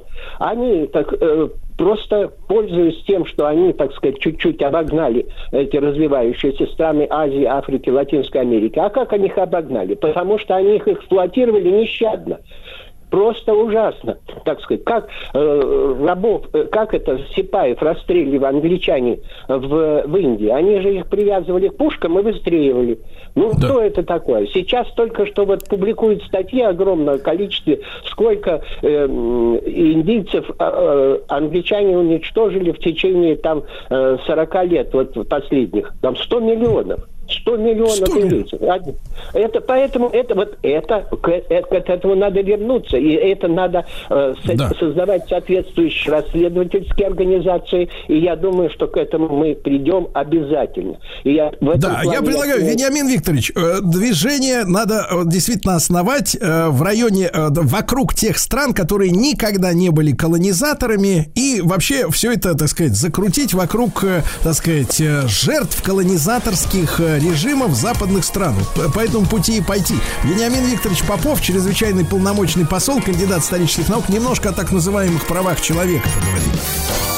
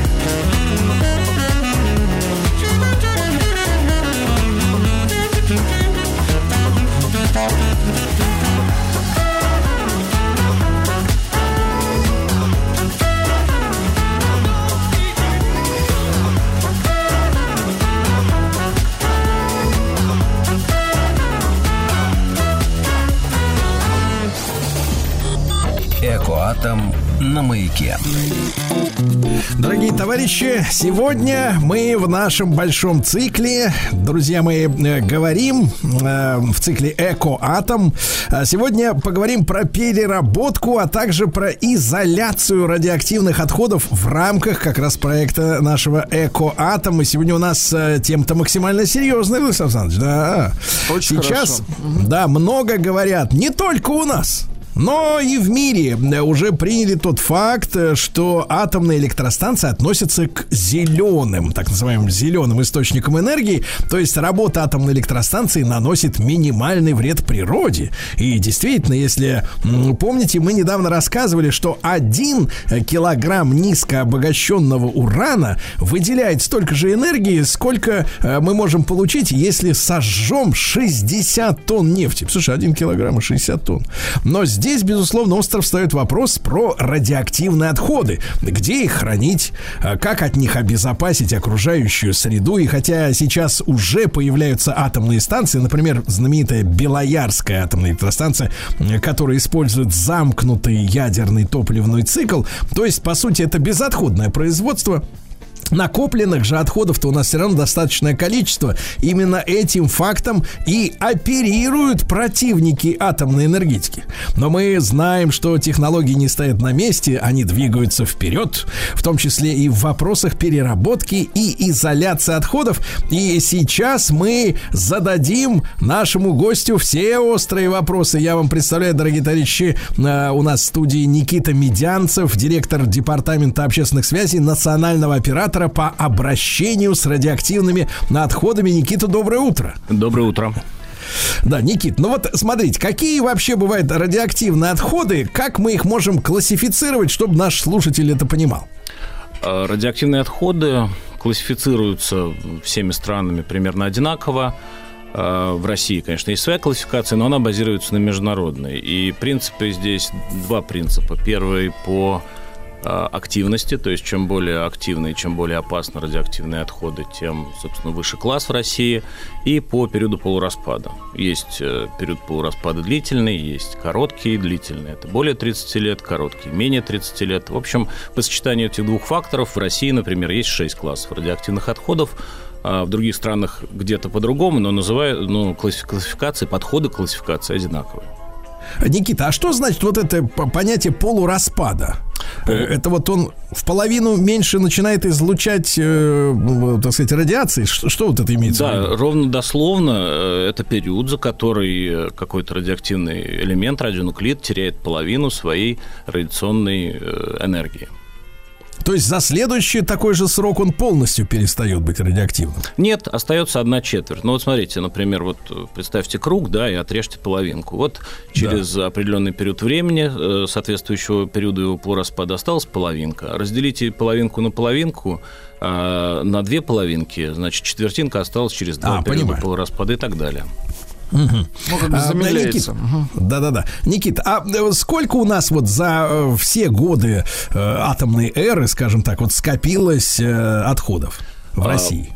По э, от, отчетам Россия, она с, делает отчеты в МАГАТЭ, Международное агентство по атомной энергии, вот буквально несколько лет назад был последний отчет, и по нему а, немногим более 500 миллионов кубических метров радиоактивных отходов, но тут важно понимать, что большинство из них скопилось в местах а, загрязнения, природного загрязнения, в периоды, когда вот была гонка за паритетом в ядерных потенциалах, то есть это 50-е, 60-е годы. А, есть такое озеро Карачай, Теченский каскад, водохранилищ, загрязненные места. Вот основная часть радиоактивных отходов там, и в течение многих лет ведется большая работа по исключению негативного влияния этих радиоактивных отходов на окружающую среду и человека. Угу. А вот э, э кто больше всего производит ради... радиоактивных отходов вот в настоящее время? А, ну, тут э, наверное, э, тут, тут ну, нужно понимать, да, что мы считаем за, ну, как, как качестве производителя. Например, атомные станции, когда они работают, они используют э, ядерное топливо, но при этом потом его не перерабатывают. А довольно большое количество радиоактивных отходов производится при переработке ядерного топлива. Оно происходит на других предприятиях. Но э, вот сегодня мы можем сказать, в отличие от начала ядерной эры, от того момента, в отличие от того момента, когда накапливались ядерные потенциалы, что сегодня основными производителями, наверное, основным производителем является атомная энергетика. А, ну, также медицина, комплексы безопасности, например, используют источники ионизирующего излучения, э, наука. Производителей довольно много, но, наверное, наиболее крупные – это атомные станции. Угу. А, Никита, а какие сегодня вот есть технологии переработки отходов, да? Насколько они автоматизированы? Есть ли там роботы? Вот, э, вот э, как это все происходит? Естественно, э, есть и автоматика, есть и роботы. Самый главный принцип – не навредить э, ни окружающей среде, ни тем людям, которые работают при обращении с радиоактивными отходами. Но технологии, они примерно везде одинаковые во всех странах. Важно снизить объем радиоактивных отходов и важно создать э, такое количество и такое качество барьеров безопасности, которые, опять же, не позволили бы им негативно влиять на окружающую среду и человека. Ну, это вот какие-то специальные контейнеры, я так понимаю, да, в первую а, очередь? Да, ну, если мы говорим о компактировании, то здесь используется и сжигание каких-то материалов, которые содержат радионуклиды, а, это и прессование. И вот то, что получается, помещается в некую матрицу для того, чтобы это было целостным и, не вых... ну, и неподвижным. И потом помещается в специальные бочки, в специальные контейнеры, в специальные упаковки, которые препятствуют э, либо излучению, либо ну, и излучению, и попаданию радионуклидов вовне. Никит, а если вот мы берем за факт, да, ну, великое достижение, когда вот этой осенью минувшей там на Белоярской атомной электростанции, да, заработал вот э, в полную мощь э, реактор на быстрых нейтронах, да, и где э, стал возможен на практике уже цикл, да, э, сказать, вот переработки вот тех запасов, условно говоря, да, которые были сделаны прежде. А получается, что вот технология, то, что вы говорите, там, выжигание, да, какого-то компактирования, рециклирования, она теряет свой смысл. Наоборот, нам нужны эти отходы в том виде, в котором они как бы были, чтобы из них делать новое топливо, там МОКС топливо тоже. Э, в некотором смысле да, но надо понять, что понятие отхода, оно растяжимое, что ли. То есть, вот, например, э, там в той стране, где перерабатывается ядерное топливо, э, ядерное топливо является ресурсом. Там, где не перерабатывается, оно является отходом. Вот у нас ядерное топливо в России является ресурсом. И те станции, о которых вы говорите, это станции с реакторами на быстрых нейтронах, они позволяют а, использовать еще и еще вот те э, ядерные материалы, которые находятся в уже отработавшем, например, ядерном топливе. То есть оно... Но какое-то количество радиоактивных отходов в любом случае получаются. Э, такие ядерные станции позволяют максимально снизить вот объемы тех отходов, mm-hmm. которые остаются. И в этом основной смысл, наверное, развития, ну не основной, но один из ключевых смыслов развития атомной энергетики и вообще радиационных технологий в последние несколько десятков лет. лет э, максимально снизить количество радиоактивных отходов. Никит, ну вот, а до какой степени мы можем, в принципе, переработать э, то, что у нас а, накопилось за десятки лет? А, то есть, то есть вот сократить э, в каком а, объеме, там, в процентах, да, ту массу, которую вот мы накопили при помощи новых технологий, нового, нового топлива? А, это большая работа, она на самом деле сейчас, наверное, разгоняется только потому, что вот 10 лет назад был создан национальный оператор по обращению с радиоактивными отходами, который должен а, привести всю эту систему к своему логическому завершению. То есть все радиоактивные отходы к состоянию безопасному, полностью безопасному для окружающей среды на долгие годы. Это не значит, что сегодня, например, эти радиоактивные отходы находятся в каком-то опасном состоянии. Нет. Но а, они находятся, например, в тех местах, где они временно хранятся, и рано или поздно придется с ними каким-то образом обращаться.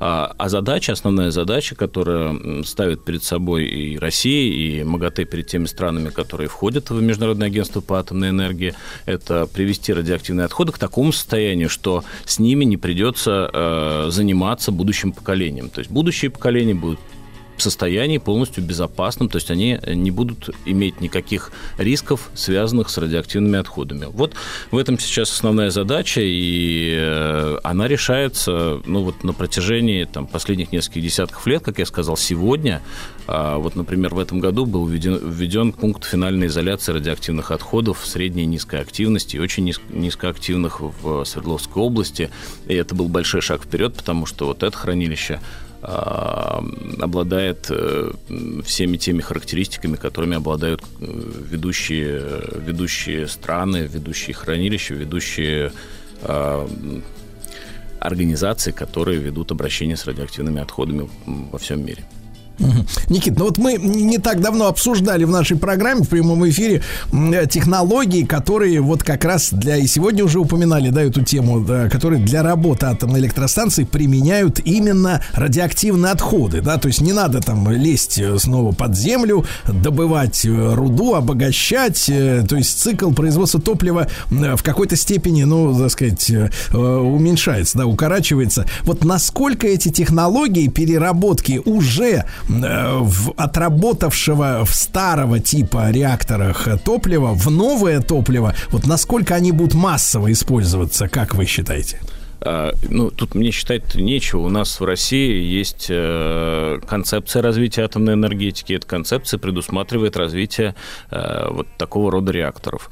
Поэтому тут не то, что мое мнение, это записано в тех э, документах и в тех концепциях, которые руководствуются, э, которыми руководствуется сегодня атомная отрасль России.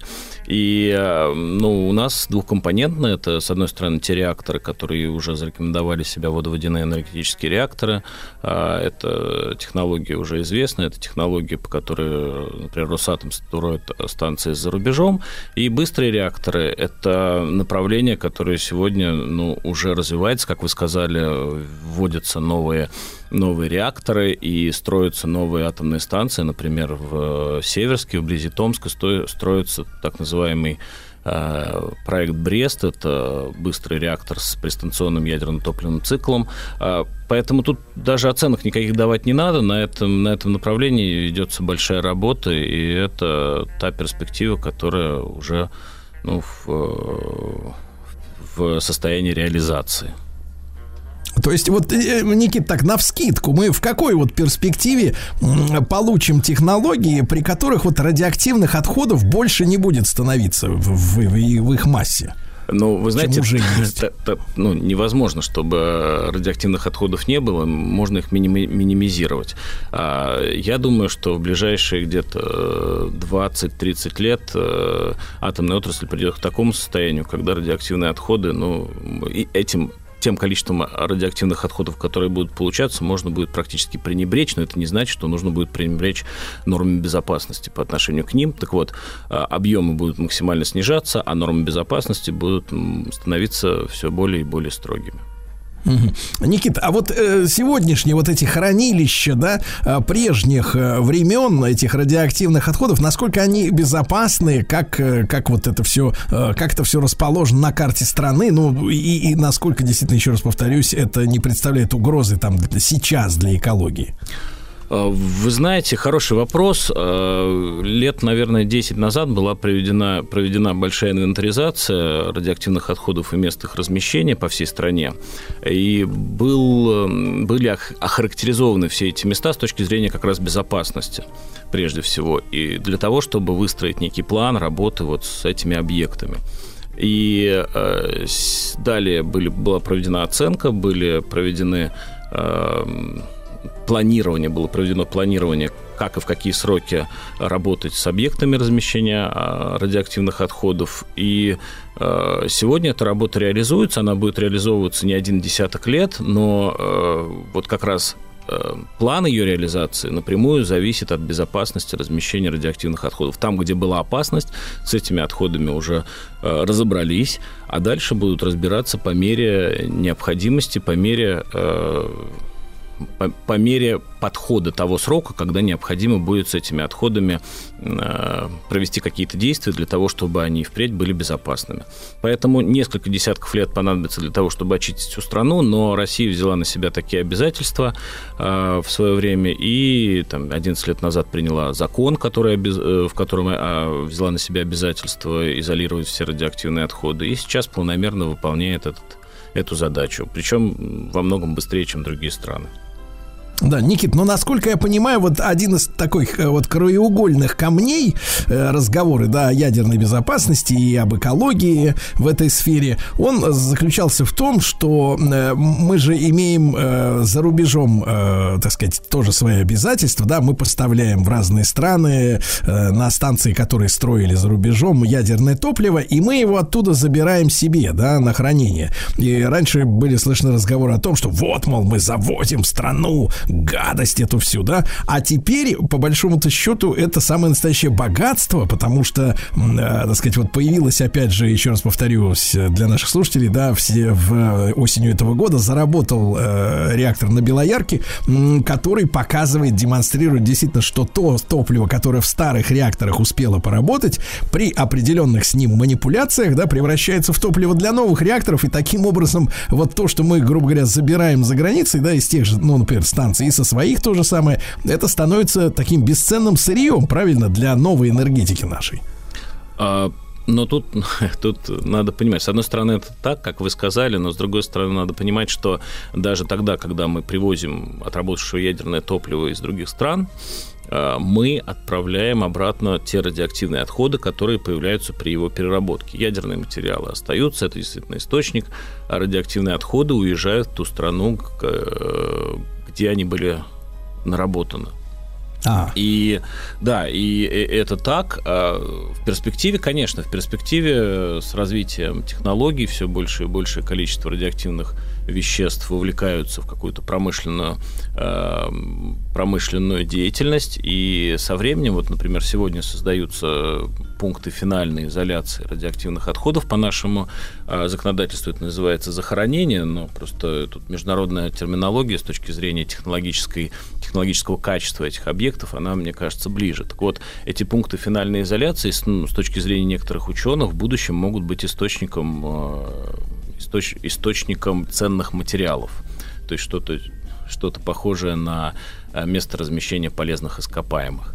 А, поэтому все будет зависеть от скорости развития технологий, но уже сегодня технологии, как мы с вами уже сегодня говорили, приводят к максимальной ми, мини, максим, ну тут немножко игра слов получается, максимальной мини, минимизации радиоактивных отходов. Вот к этому стремится, стремится вся атомная энергетика мира. Э, Никита, а вот э, говоря, э, так сказать, если влезать в цикл немножко, у нас какая стратегия? А, перерабатывающие производства, которые вот будут делать из отходов топлива, они как бы сконцентрированы отдельно от хранилищ или вот непосредственно рядом с ними?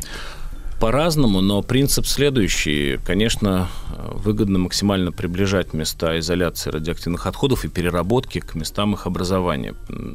При этом сокращаются логистические цепочки, а значит сокращаются и риски обращения с этими радиоактивными отходами. И, соответственно, большая часть радиоактивных отходов, вот, наверное, максимальная, перерабатывается максимально близко к местам их образования. Угу. Хотя, конечно, Правильно ли я разные... понимаю? Да. Никит, короткий вопрос тогда. Правильно ли я понимаю, что наши пере... вот эти технологии по обращению с ядерными отходами, э, как и в принципе наша отрасль ядерная, да, э, атомная, она э, является передовой в мире сегодня? Одной из передовых, ну, наверное, там есть две, может быть, три страны, которые сегодня в своих mm-hmm. программах в чем-то уходят дальше. Но если брать комплекс, а, да. обращение со всеми видами РАО, наверное, так можно сказать, да. Да, друзья, у нас в гостях был Никита Медянцев. Мы обязательно продолжим наш разговор об экологии. В одном из следующих эфиров поговорим про рекультивацию промышленных отходов. Это тоже очень важно. Этим, кстати, занимается федеральный экологический оператор, который также является составной частью госкорпорации Росатом. Следите за нашим эфиром. Никита, вам отдельное большое спасибо. Спасибо большое.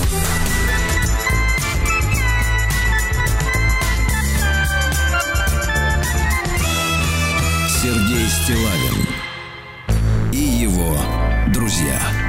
Дорогие друзья, сегодня э, день рождения, я об этом говорил с утра в нашем кратком обзоре исторических событий. У Леонида Федоровича Быкова, замечательного актера э, театра и кино, он является главным э, героем разных фильмов, но в том числе и, конечно же, в бой идут одни старики.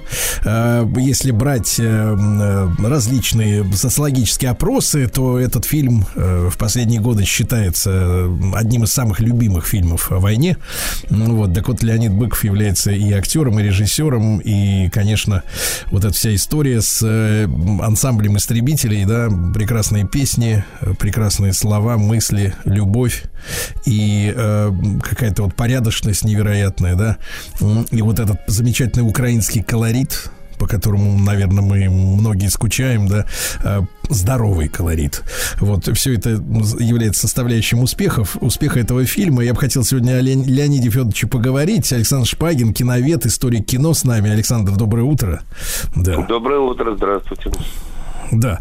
А, ну вот, если говорить о Быкове, вы вот в чем его феномен, как вам кажется, если, если в общем начать?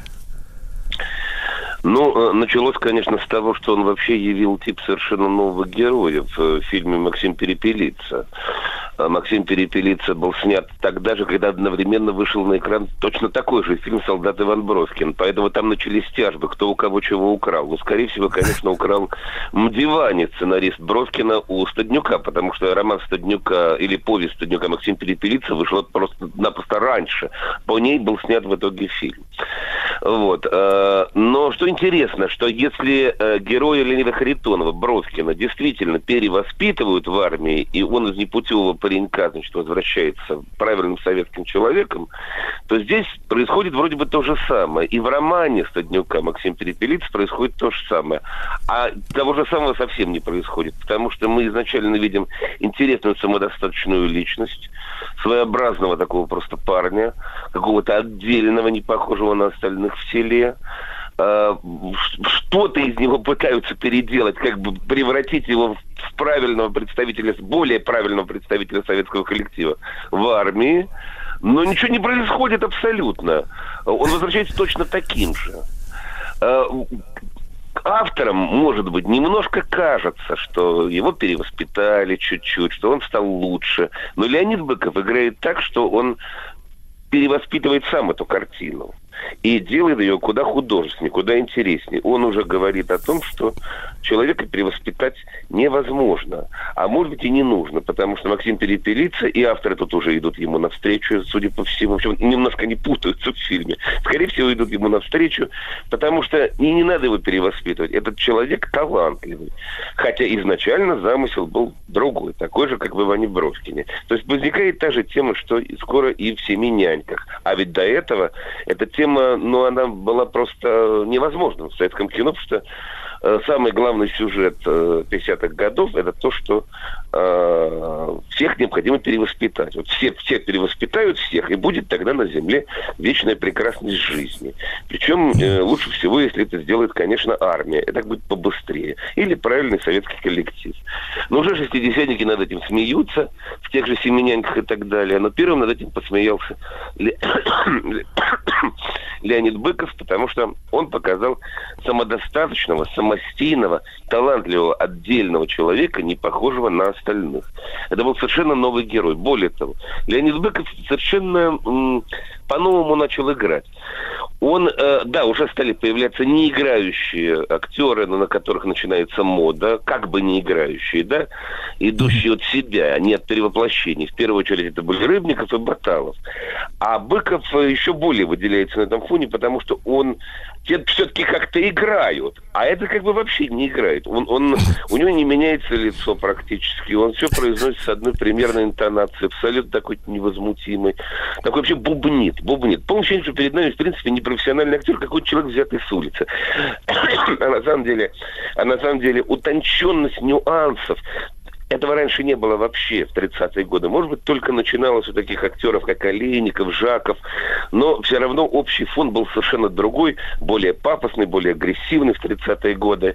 И все равно они так или иначе подавали роль. А Быков не подает. Он, он вообще, ему вообще на зрителя наплевать как будто. Он, он что-то бубнит себе под нос и все. А ты от него не можешь оторвать глаз при этом. Да, он был совершенно не перевоплощающийся актер, но ему и не надо перевоплощаться было.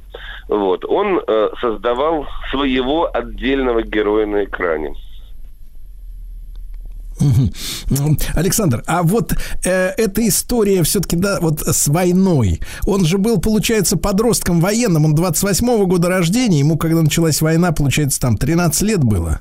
Вот. Я, я так понимаю, что он, конечно, как многие мальчишки, мечтал э, пойти, там сказать, в военное училище, да, даже вот как раз летчиком он э, хотел быть. А вот э, э, этот, этот выход в итоге в актерскую карьеру, он как, как случился? Вот потому что но он производит впечатление очень взрослого такого м, человека, да, на экране. Вот это поколение, наверное, советских актеров, они все такие взрослые люди. Э, я, я поясню свою мысль, что даже непонятно вообще, как они в актеры-то э, подались. Э, потому что, ну, как бы, э, э, работа-то несерьезная с точки зрения, как бы, так сказать, серьезного мужчины. Да, это сейчас, вот ты экран включаешь, ну, красавчики какие-то, инфантилы, вот какие-то черти. Да, ну, понятно, что подался, подался в кино, потому что ему сказали, что тогда ты будешь, там, сказать, вот тебя будут облизывать, любить, там, женщина, мужчина, не знаю, в зависимости от предпочтений, да, э, будешь хорошо жить, там, будет хата, машина и все хорошо. Вот как эти взрослые люди-то вообще в кино пошли? А, Как ни странно, чаще всего путь был один. Э, Из двора, из улицы, э, который мог бы засосать, естественно, в любую криминальную кампанию, и очень многих поначалу засасывал. Это было послевоенное время, это было время Шпанеза Москворецка, это время было криминальной культуры, это было время людей, возвратившихся с фронта, которым еще было некуда девать тоже свою силушку, это было время бедное, э, это было время, где все ходили с ножиками, где свирепствовала банда «Черная кошка» и так далее, и так далее. Очень многие, э, поначалу, пойдя по этой дорожке криминальной, потом все-таки, естественно, вырулили во что-то другое, э, и превратились в нормальных людей. Э, а многие, естественно, туда и ушли в криминал, это понятное дело. Но мы сейчас не о них. Э, Куда были интересными оказываются именно судьбы очень многих людей того времени. Поначалу полукриминальная жизнь, так или иначе, тебя засасывающая. Потом вдруг щелкает где-то. Человек что-то посмотрел в кино, конечно. Очень важно кино. А, Или, или в театр пошел в детстве, да, и щелкнуло, его переформировало, его переформатировало. Тем более, что яркая острота тогдашнего криминального мира, тоже предполагавшая определенный театр дворового типа, и умение э, перевоплощаться э, на сцене или на экране, где-то они близки, это те- театральные культуры. Обе эти культуры достаточно театральны. Вот очень, очень много им именно пошло поэтому в актеры, э, потому что почувствовал в себе не просто желание быть лидером двора и, или э, каким-нибудь криминальным элементом внутри определенных компаний, пускай даже сверхартистичным, а ку- куда-то значит, направить свои силы в более полезное, более интересное русло. Более того, конечно, театр и кино, они тогда были неким таким сияющим раем, который манил э, в совершенно иную жизнь. Как, впрочем, и сейчас манит, безусловно, но тогда особенно. Это был действительно выход даже не из серой жизни, а из черной жизни, во что-то такое совершенно отдельное. Конечно, люди шли на этот зов, безусловно. Думаю, что Леонид Быков отчасти в том, в том числе повторил эту судьбу. Это вообще очень характерная судьба этого поколения. Мгм. Да, такая вот история. Друзья мои, сегодня, э, я напомню, день рождения э, Леонида Федоровича Быкова, и актера, и режиссера. С нами Александр Шпагин, киновед, историк кино. Мы вспоминаем э, Леонида Федоровича, ну и вообще кино тех времен. К, э, 50 лет назад, получается, Быков приступил как раз к съемкам «В бой идут одни старики». Вот насколько, Александр, насколько вот этот сценарий сам по себе, да, и, и вообще отношение к этому фильму со стороны кинобоссов, э, вот э, каким оно было, как, это, как эту работу воспринимали в индустрии в самой? Извините, я подкашливаю, потому что я приболел. Ничего страшного. Да, значит, эм, вопреки некоторым мнениям, которые можно прочесть в интернете и так далее, и неким, некому такому фейковому облаку, который воцарился вокруг этой картины, где даже написано, что она лежала на полке, что является полным бредом. А, нет, восприняли ее очень хорошо. Когда она вышла, восприняли ее сразу просто на ура. Тем более время было крайне унылое. Начало 70-х годов, э, прекрасная эпоха 60-х закончилась. Вот. Но с другой стороны, прекрасная эпоха 60-х э, отвадила зрителей от кинотеатров. Кинематограф был слишком интеллектуальным, утонченным, черно-белым, экзистенциальным и так далее, и так далее. А тут уже все покупали телевизоров и перестали на такую муть, понимаете ли, ходить. И, а а с другой стороны, завернули уже все идеологические гайки, шлюзы после Чехословакии, после 68 года. И в начале 70-х годов полная стагнация, полная. То есть выйдут одни старики, выходят в один из ужасающих для советской культуры годов. Э, 72-й. 72-й, 73-й это, это полный кошмар. Поэтому, ну, конечно, на ура это было воспринято, потому что эта картина идеологически никого совершенно не раздражала и всем сразу понравилась. Была отправлена на Всесоюзный кинофестиваль, где она получает, э, значит, гран-при. И дальше происходит очень интересно. Леонид Быков отказывается от гран-при для того, чтобы получил Шукшин за калину красную. Шукшин отказывается от э, гран-при от калины красной для того, чтобы получил Леонид Быков. В итоге решают сдать обоим. Вот, это, это такой уникальный случай, потому что обычно люди дерутся за приз, там, интриги выстраивают, чтобы конкурент не получил. Тут все наоборот.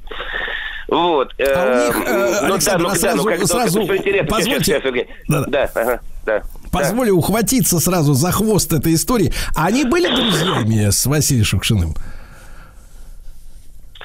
Э, были в хороших отношениях просто. Сказать, что э, друзьями, да нет, конечно, потому что э, один э, вначале жил в Ленинграде, Леонид Быков, а другой всегда в Москве. Потом другой переехал на Украину, и там был, а другой в Москве. Просто их разделяла география, скажем так, для того, чтобы быть полноценными друзьями. Но в хороших отношениях они были.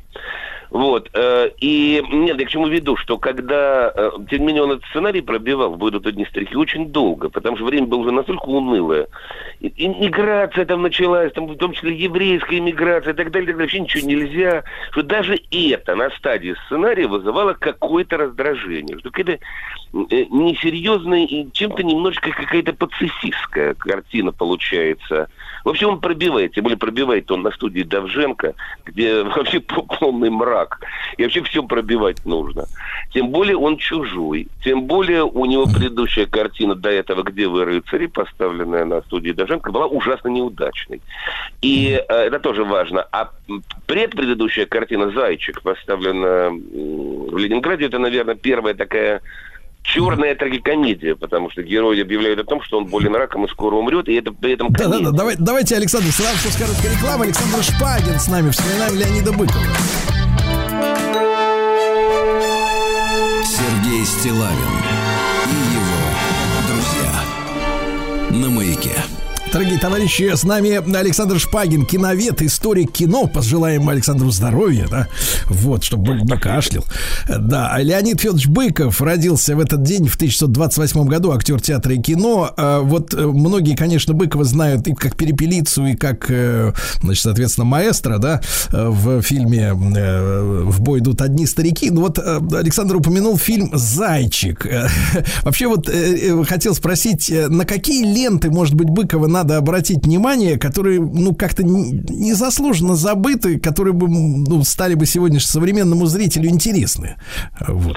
Ну вот на зайчик конечно, в первую очередь, потому что этот фильм все дико раскритиковали, а зритель его не принял, просто потому что ну, не было такого жанра, черная комедия, и действительно комедия сделана на грани фола, потому что герои говорят о том, что он болен раком и через некоторое время умрет. И э, он доживает последние недели, при этом это сделано в форме комедии. Слава богу, в конце выясняется, что они перепутали. Вот. Э, Но мы-то об этом не знаем. То есть э, э, фильм, фильм абсолютно на грани фол. Он сделан совершенно, совершенно в другом э, непривычном стиле для позитивной советской комедии, но, может быть, даже для трагикомедии, но не до такой же степени, потому что это именно черная комедия. Это странная игра с э, сознанием на, на разрыв мозга. И вот это вот самое интересное. Потому что, конечно, Быков создает новаторскую картину, кстати, с умным тонким юмором, которую сегодня посмотреть ужасно интересно, она очень хорошо поставлена. И провал своей картины он просто не понимает, потому что он действительно, это, для, это было серьезное высказывание. Это не просто так поставлена комедия ради галочки.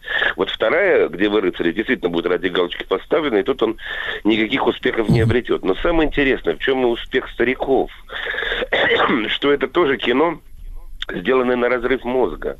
Если бы были только песни-пляски, если бы была только смуглянка, если бы были, только кузнечики и прочее, прочее, мы бы эту картину не вспоминали вообще. И она бы затерялась посреди немалого количества, в том числе и фильмов студии Давженко, таких как, например, ну там э, военная комедия «Дачная поездка сержанта Цибули» или там наш какой-нибудь «Крепкий орешек», военная комедия, да, с Румянцевой. Вот что-нибудь такое было в этом стиле. Ну, в лучшем случае в стиле небесного тихохода. Но в том-то и дело, что он вначале показывает войну не как трудную работу, а как ну, нормальную жизнь. Нормальную жизнь, где есть и жизнь, и слезы, и любовь, и вообще как бы принципе, все хорошо, можно жить. И вдруг в конце он это все повергает в некий ад просто, потому что погибают практически все персонажа картины. Поэтому, то есть он тоже создает некий такой разрыв мозга. Мы привыкли к одному уже здесь, что другая война, что нормальная война, а нет, ненормальная.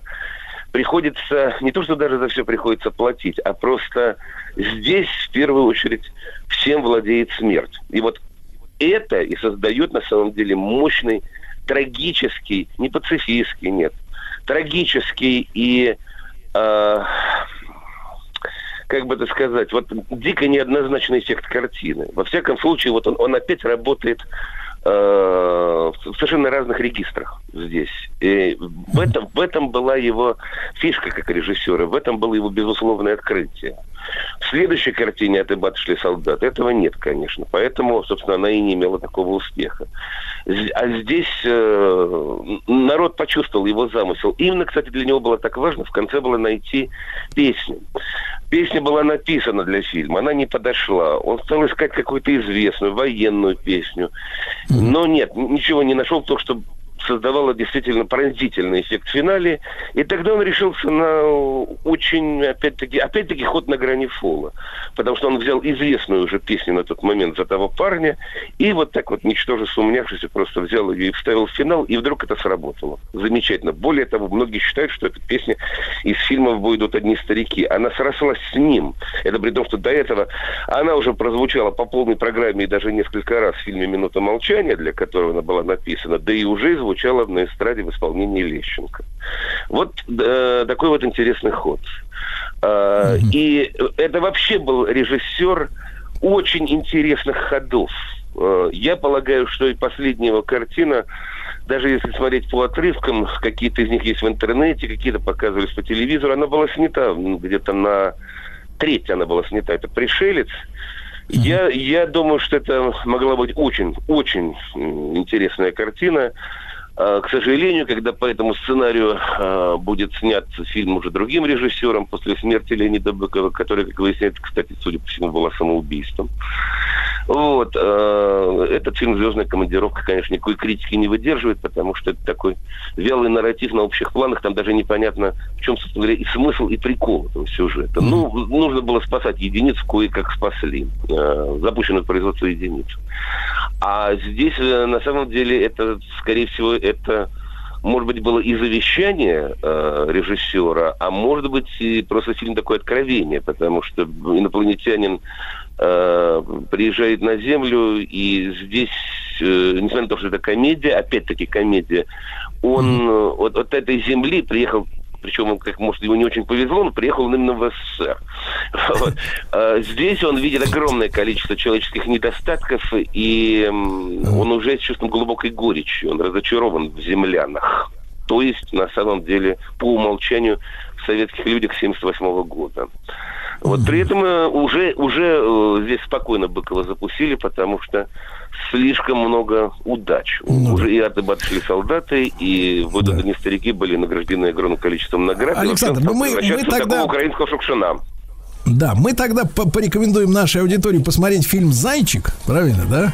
Вот, э, Леонид Федорович. Александр Шпагин, киновед, историк кино. Сегодня в день рождения Леонида Быкова мы чуть-чуть о нем поговорили.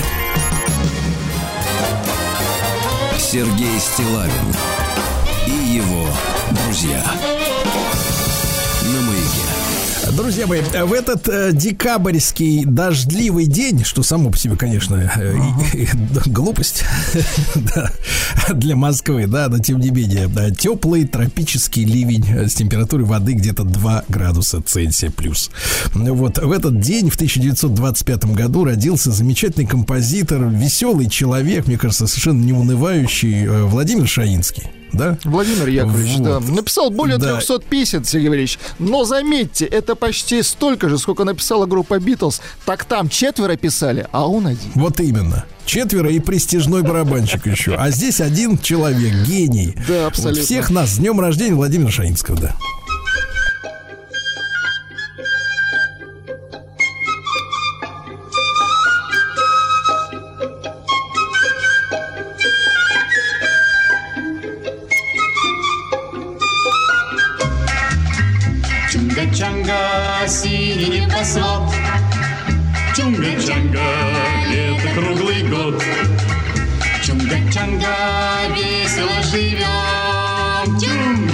Чунга-чанга, песенку поем.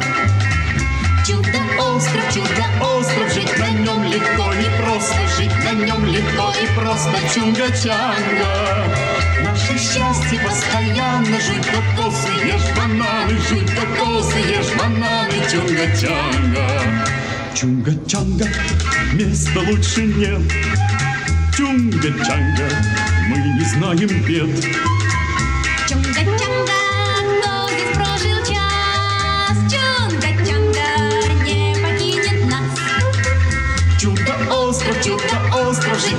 Нем легко и просто, жить на нем легко и просто, чунга-чанга. Наше счастье постоянно, жуй кокосы, ешь бананы. Жуй кокосы, ешь бананы, чунга-чанга. Чунга-чанга.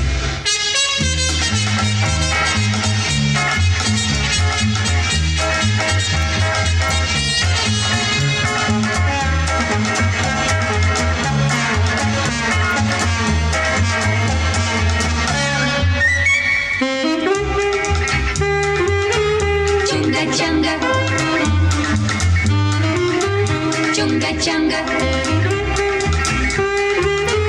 Чунга-чанга.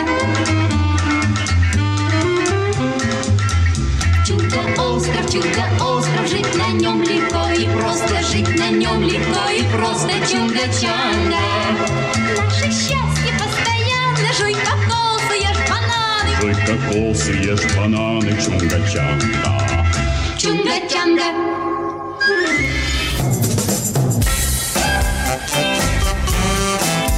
Соль – это белый яд. Так сахар же белый яд. Сахар – это сладкий яд. Ай, Захарна, может, с хлебушком, а? Хлебушек – это вообще трава. Еда как лекарство. Дорогие товарищи, ну, после песни про то, что надо жевать кокосы и есть бананы, это разные вещи. Я имею в виду жевать и есть. Вот, конечно, как не поговорить про еду как лекарство, конечно же, я приветствую Екатерину Янг, терапевта, эндокринолога, врача превентивной медицины. Екатерина, доброе утро. Да. Так. Все. Тут не хотят с нами здороваться, Сергей Валерьевич. Видимо, не Всё. вышли мы. Рылом. Да, да, да, не хотел так говорить, конечно. Но, Но приходится, приходится, это правда Ну, давайте еще что? разок попробуем. Да, Давайте попробуем, да. Сегодня же у нас тема будет посвящена вопросу, друзья мои, зависимости от продуктов. Я видел людей, которые зависимы от кокоса. Да, они хотят как, Вот еще кокос. больше его съесть, понимаешь ли. Нет, жевать, поскольку жуй кокосы.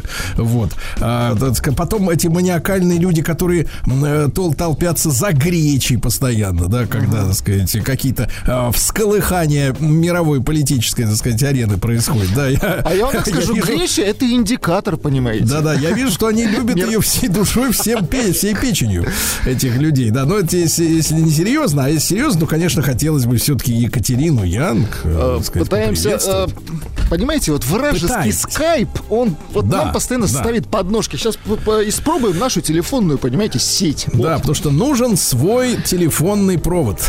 Родной, отечественный, Екатерина. правильно? Хороший. Вот.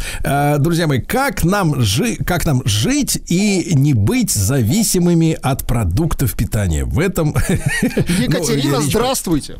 Да. Здравствуйте, здравствуйте. Отлично. У меня немножко Екатерина- сегодня такой голос э, с хрипотцой. Болела вчера за дочь. Вот. э, и вот подсорвала голос. А что дочь? А что дочь? Как, как зовут дочь Екатерина, Выиграла. раз уж она... Да. Дочка у меня зовут тоже Катя. Только я Екатерина, она Катерина. Вот. Так. Заняла золото в соревнованиях по тэквондо. Да вы Ничего что? себе. Так, тут Да, Владимир Владислав надо аккуратней. Да, Тэквондо это это когда серьезно, больно. Тому, кто не владеет Когда тэквондо. больно мужчине причем, да, да, да. Да, да, да. А сколько ж лет-то э, Катерине? Десять лет. 10 лет, ай-яй-яй-яй-яй. Ой-ой-ой-ой-ой. Значит, Екатерина, ну вернемся тогда к продуктам, от которых люди впадают в зависимость. Вот вы лично, как вот э, врач, и эндокринолог и терапевт, испытываете вот лично вы зависимость от еды? От каких-то продуктов? Ну вот хороший вопрос. Э, Он обычно кажется, что нет. Но вот, вот сейчас э, был рождественский пост, и я впервые решила попробовать веганскую диету. То есть Был, прямо был в совсем- смысле начался, товарищи, я подчеркну. Да, вот. Ну вот я немножечко заранее, и вот я попробовала веганскую диету Так. и... Отрава, да? а, э, Ну, нет, не отрава, есть-то можно, но голодно. И вот именно в этот момент э, я поняла, как наш организм действительно диктует нам наши потребности. И если уж есть исходно потребность в животном белке и жире, то организм об этом подскажет. И эм, А вот какие вот важно- симптомы, Екатерина, какие симптомы, э, по которым можно определить, что действительно существует в организме, выработалась зависимость от определенных продуктов? То есть, когда мы их убираем, мы что чувствуем? Но вообще здесь очень важно задать э, себе вопрос, потому что когда у нас мы хотим что-то съесть, мы испытываем одно чувство. Оно называется чувство голода. Вот. Так вот, голод бывает абсолютно разный. Есть физиологическое э, чувство голода, а есть эмоциональное чувство голода, которое как раз с зависимостью больше и связано. Так вот, физиологическое чувство голода, это, вот знаете, могут быть на уровне физических ощущений, вот это вот сосание под ложечкой. Когда немножко надо что-нибудь съесть, да, хотя бы что-нибудь. Но ключевое отличие, вот нужно задать себе вопрос между вот этим физиологическим голодом и эмоциональным. Вот вы очень голодны, вы открываете холодильник, и вы глазами начинаете искать какое-то сладенькое или что-то вот колбасочку какую-нибудь или что-то солененькое, вредненькое. Или же вам вообще все равно, что лежит в холодильнике, и вы готовы это съесть. Так вот, когда вам все равно, это чувство голода физиологическое. А вот когда лишь бы что-то вот, вот такое вот вкусненькое тянет, и вы вот ищете, и вам кажется, что вы хотите есть, и у вас могут быть даже вот эти физиологические признаки голода на уровне тела, то здесь очень важно задать себе вопрос, а какую эмоцию я пытаюсь заесть вот этим потребности в сладком или соленом, или в жирном, или в алкоголе и так далее, и так далее. Мгм. То есть э, человек со здоровыми эмоциями заедать не будет вкусненьким, да? У которого все с нервишками в порядке. Абсолютно верно. То есть здесь будет, знаете, такое, то, что я называю осознанное употребление сладкого. Мы социальные люди, мы ходим на дни рождения, мы ходим на а, какие-то праздники, у нас бывают события, у нас бывают отпуска. И сидеть все время на каких-то рационах питания, диетах и так далее, так далее, ну, не совсем физиологично, я так скажу, потому что любое ограничение – это стресс. Но когда у человека наведен в организме порядок, когда у него действительно не только в организме, но и в голове, он эмоционально стабилен, то вот когда человек осознанно позволит себе в отпуске бокал вина или позволит себе в отпуске съесть какое-то пирожное в удовольствие, без вот этой «Боже, мне страшно, я не знаю, что будет завтра». Я просто в расслабленном состоянии. Это вреда и вот, вот этого дополнения в эту зависимость, когда мы заедаем эмоции, э, не будет.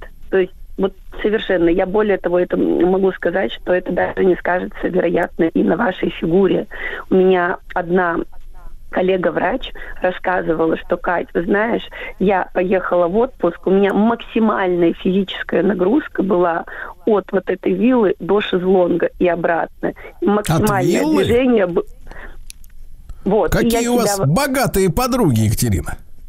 Ну, как есть, разные бывают, но вот она мне именно так так, хорошо. От виллы до шезлонга, так. Вот, и вот она совершенно не двигалась и ела то, что хотела, и а, позволила, позволяла себе алкоголь. Но она приехала минус полтора килограмма с этого Это отпуска, как так? потому что а вот так, потому что когда вы не нервничаете, биохимические рельсы в нашем организме работают слаженно, и все идет, как говорится, на восстановление организма. Все, что съедено, идет на необходимые нужды. Это спокойно заходит Екатерина, а внутрь может клетки. быть, вы нам э, чего-то не договариваете? Может быть, на вилле присутствовал еще и любимый мужчина, да еще и, можно сказать, умелый?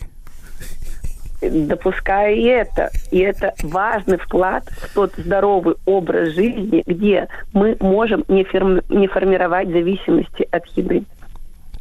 Угу. Екатерина, но в итоге получается-то следующая история, что, ну, бессмысленно человека корить в том, что он э, ест огурчики, или вот, как вы говорите, вот бокал вина, в одной из новостей в этом году пришло, что вот диетологу спросили, как можно, он говорит, раз в час, Раз в час. С чем мы, конечно, согласиться не можем никаким образом. Вот, так вот, э, получается, мы его можем корить, а проблема-то в другом, да. То есть э, он на самом деле чисто на стрессе сидит, бедный, правда?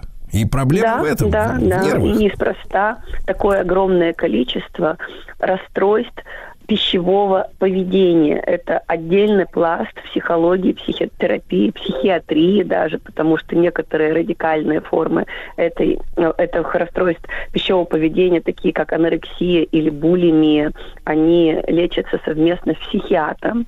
Вот. Э, Но это огромный пласт, и это очень сильно зависит, ну, мягко говоря, от настроения. А Так, так, на Екатерина, но деле- тут вопрос. Смотрите, поскольку, э, значит, вот неправильное питание зависит напрямую э, от э, нервного состояния, да, от стресса и от и другого, так сказать, каких-то проблем в жизни человека, а можно ли наоборот как бы ударить в противовес и каким-то э, вот именно, так сказать, составом меню, да, долбануть по человеку так, что у него, может быть, и стресс как-то вот на убыль пойдет, то есть в обратную сторону, или, или без психиатра никак, никак не поможет. Нет, конечно же, можно. Самое главное, чтобы в этом вопросе была осознанность. То, что вот не серии, вот мне Маше помогло, по, по Глаше помогло, подружке помогло, а человек слушал свой организм и подбирал свой персональный рецепт к самому себе. Но питанием мы действительно можем творить чудеса и можем что? влиять на настроение. Это абсолютно точно, потому что в целом у нас кишечнике, э, в нашем желудочно-кишечном тракте, как я уже упоминала, живет большое количество бактерий, Да, микроорганизмов. там же говорят 3 килограмма кишечного мозга, который там вот сидит и нам Абсолютно диктует, верно. да? Диктует. Да, так вот, что- вопрос, вопрос таким образом, Екатерина, звучит так. Как нам его, понимаешь ли, паршивца умаслить? Но вообще все наши бактерии в целом едят ровно то же, что и мы.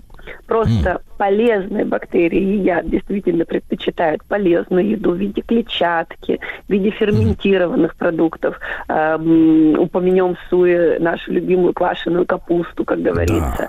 Вот. А какие-нибудь противные бактерии, так называемые условно патогенные, условно, потому что они могут жить в нашем организме, но если они в умеренном количестве, они не вредят.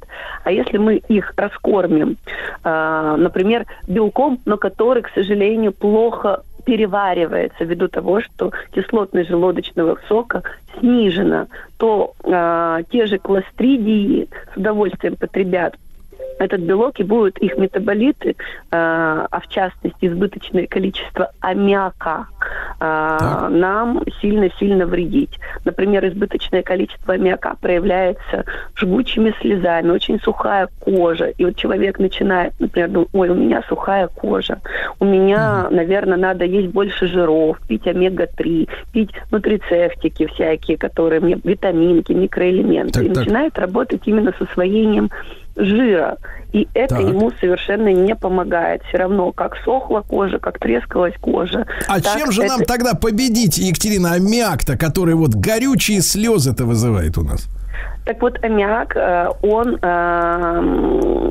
побе- побеждается, как говорится, именно налаживанием работы желудочно-кишечного тракта. Нам нужно восстановить кислотность. Например, поливать лимонным соком белковые продукты.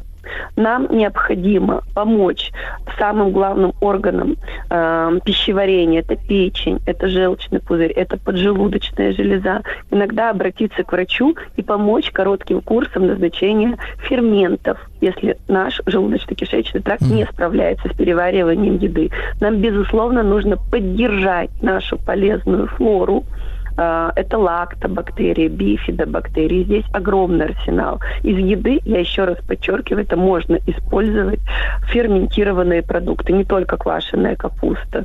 А, Например, соленые огурцы, правильно заквашенные.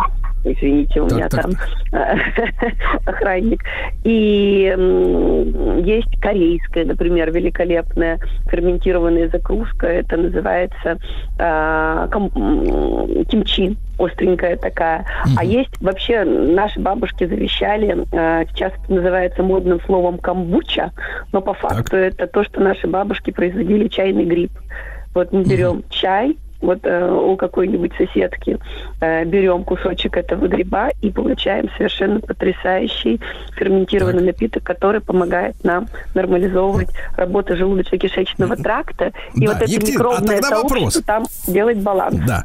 А вопрос. Вы говорите, что вот у нас в, в желудке сидит вот это 3, ну, 2,5-3 килограмма, значит, вот этих бактерий, которые мыслят, кстати говоря, они нас заставляют, кстати, вот и как-то вот и искусство предпочитать разное, кстати. Вот вижу, человек как-то тянется к больному искусству. Значит, у него там, значит, в кишечнике какой-то вот заве- заве- Не завелся та еда, сто процентов. да, и еда не та, и бактерии. Аж вот мы будем себя кормить вот этой правильной едой, той, что вы перечислили. Да, на мясо п- плескать лимонный сок, э, капустку квашеную. Это очень хорошо и замечательно. И, и гриб чайный будем пить с утра до ночи. А как себя будет вести вот тот неправильный, э, неправильная часть нашего вот этого бактериального мозга, он же будет, зараза, требовать, или он будет отмирать от этой диеты? Смотрите, как у нас все устроено в организме. Дело в том, что а, у нас свято место пусто не бывает. И из-за этого, когда мы лечимся, например, пытаемся лечить вот этих вредных бактерий антибиотиками, вот мы убираем их, и на это место приходит другая условно-патогенная флора, например, грибы. Может быть, слышали, гриба, гриб кандида есть такой. вот. И она, они еще больше токсинов могут выделять. Более того, диктовать нам иногда вот это вот привыкание, тяга к вредной еде, это не наша тяга, а вот именно бактерии диктуют нам. То есть, вот погодите, вот погодите, если вот говорят, что кандидоз, например, извините, так человек, понимаешь, еще, еще больше за обе щеки уплетает чипсы, бургеры, вот эту всю дрянь, да, вот и сладкое Абсолютно жрет с утра батоны сахарные, так. Вот. И наша задача вот, вот это освободившееся место заполнить правильными бактериями. Именно поэтому и рекомендуют иногда пробиотики. Это непосредственно препараты, которые содержат живые бактерии. Но я бы здесь находилась без иллюзий, мое мнение, что подселить нам флору вот, Так. э, вот таким образом ну, практически невозможно. Они работают на момент вот этого транзита, пока они идут у нас по кишечнику, выделяют какие-то метаболиты свои, и это оздоровительным эффектом обладает. Но так, чтобы эти бактерии задержались и прижились, ну, такого А э, как же нам бывает. своих-то вырастить, Екатерина, своих собственных Правильно хороших? их кормить. А наши Так. бактерии больше всего любят продукты, богатые клетчаткой. И здесь выбор колоссальный. Это действительно насыщать свой рацион свежими приготовленными овощами, при том как а, такими, как огурчики, кабачки, так и те, которые а, корнеплоды, в том числе и свекла, и морковь. То есть то, что, может быть, гликемический индекс имеет высоковатый, особенно если это приготовить. Но я вам в одной передаче рассказывала, как это эффект минимизировать за счет резистентного крахмала. Но и, э, ну, в общем, это овощи, это еще раз ферментированные продукты, а также э, в наших аптечных сетях есть новый такой продукт, который называется метабиотик. Это то, что полезные бактерии производят, их метаболиты. То есть мы не еду для бактерий даем в виде пребиотика, не сами бактерии даем в виде пробиотика, а даем метабиотик, это то, что полезные бактерии производят. И благодаря употреблению этой э, субстанции в организме создается благоприятная среда для размножения собственных полезных бактерий. Вот, вот такой вот калинкор. Удивительная история, удивительно. И Екатерина, один вопрос: может ли помочь э, голодание в на- налаживании э, нормального биологического, так сказать, содержимого желудка, или это не выход из положения? Ну, голодание, голоданию рознь сейчас. Ведь считается, что... м, Нет, вы честно скажите, мод- прямо вот да, да или нет? Вот скажите. Я все-таки отвечу, отвечу в своем стиле, что все очень Да. индивидуально. И одному Правильно. человеку голодание зайдет просто э, the Да. best, как говорится, прямо лучше всего, а кто-то от этого пострадает. Да, да, друзья мои, Екатерина Янг, терапевт, эндокринолог, врач превентивной медицины. Дорогие товарищи, кушайте мета... Кого? Забыл.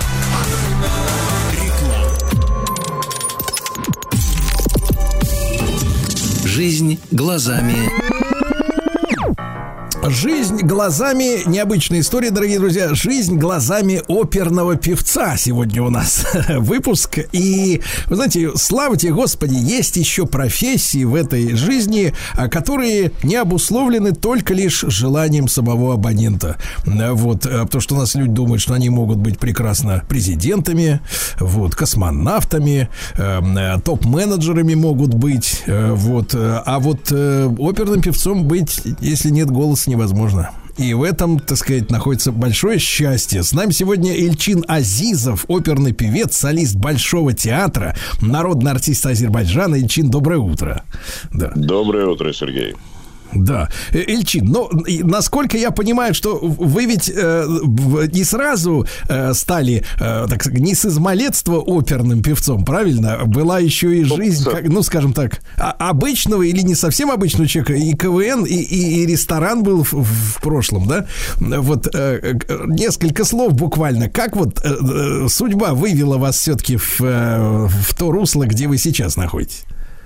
Ну, абсолютно правильно. Здесь ключевое слово, наверное, судьба, э, предначертание, можно называть как угодно. Действительно, был в моей жизни большой этап КВН с 91 по 2000 год со всеми вытекающими из этого обстоятельствами, регалиями, чемпионствами и так далее. Замечательная команда КВН «Парни из Баку». Я думаю, радиослушатели ее э, прекрасно помнят. Э, И э, после этого была... Это такое хобби, которое пере- переросло в, в бизнес. Были рестораны. А в какой-то момент просто, наверное, пришло решение, что надо двигаться куда-то дальше, что-то менять. И, наверное, в своей жизни я считаю, что сделал самый, ну, назовем его рисковый шаг, это смена категорическая такая, вот прямо кардинальная смена э, профессии, назовем так, жизни и так далее. И в 30 лет занялся, начал учиться оперному искусству. И э, ну вот так сложилось, что начал свою деятельность э, в этом направлении в 2005 году. А с 2008 года имею счастье являться штатным солистом Большого театра России. Это, э, вот, с одной стороны, это некое чудо, безусловно, в которое я до сих пор до конца, наверное, несмотря на то, что там в этом сезоне э, я открыл свой... 15-й сезон я открыл э, вот, в сентябре, но до конца осознать, понять, э, я ли это... Оказывается, я. Да. Ильчин, а были к тому вот в детстве предпосылки? Ну, то есть вот... Да, конечно. Ну, ну, ну, на- на- нормальная, стандартная ситуация. Мальчик с хорошим голосом э, по- поет в детском хоре. Все в порядке. Является солистом детского хора. Был такой замечательный хор при Дворце пионеров и школьников имени Юрия Алексеевича Гагарина в, э, в замечательном городе Баку, столице Азербайджана. И э, я, естественно, был солистом э, этого замечательного ансамбля. Очень много посещал. Ну, да- дальше все по классике начинается переходный возраст, петь нельзя, петь хочется, голос теряется, и, и все, и мальчик перестает петь какое-то время.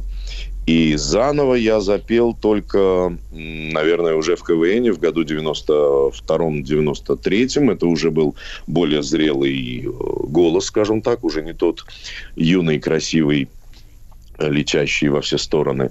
А, Но это уже был голос э, мужчины, скажем так. А, Но, опять же, я никогда не думал, что будет именно это направление.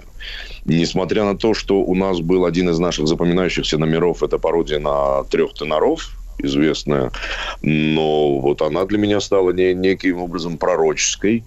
А, С одним из этих трех легендарных теноров, которых мы пародировали, мне посчастливилось неоднократно работать с Пласидо Доминго. Уже э, сейчас, скажем так, последние годы.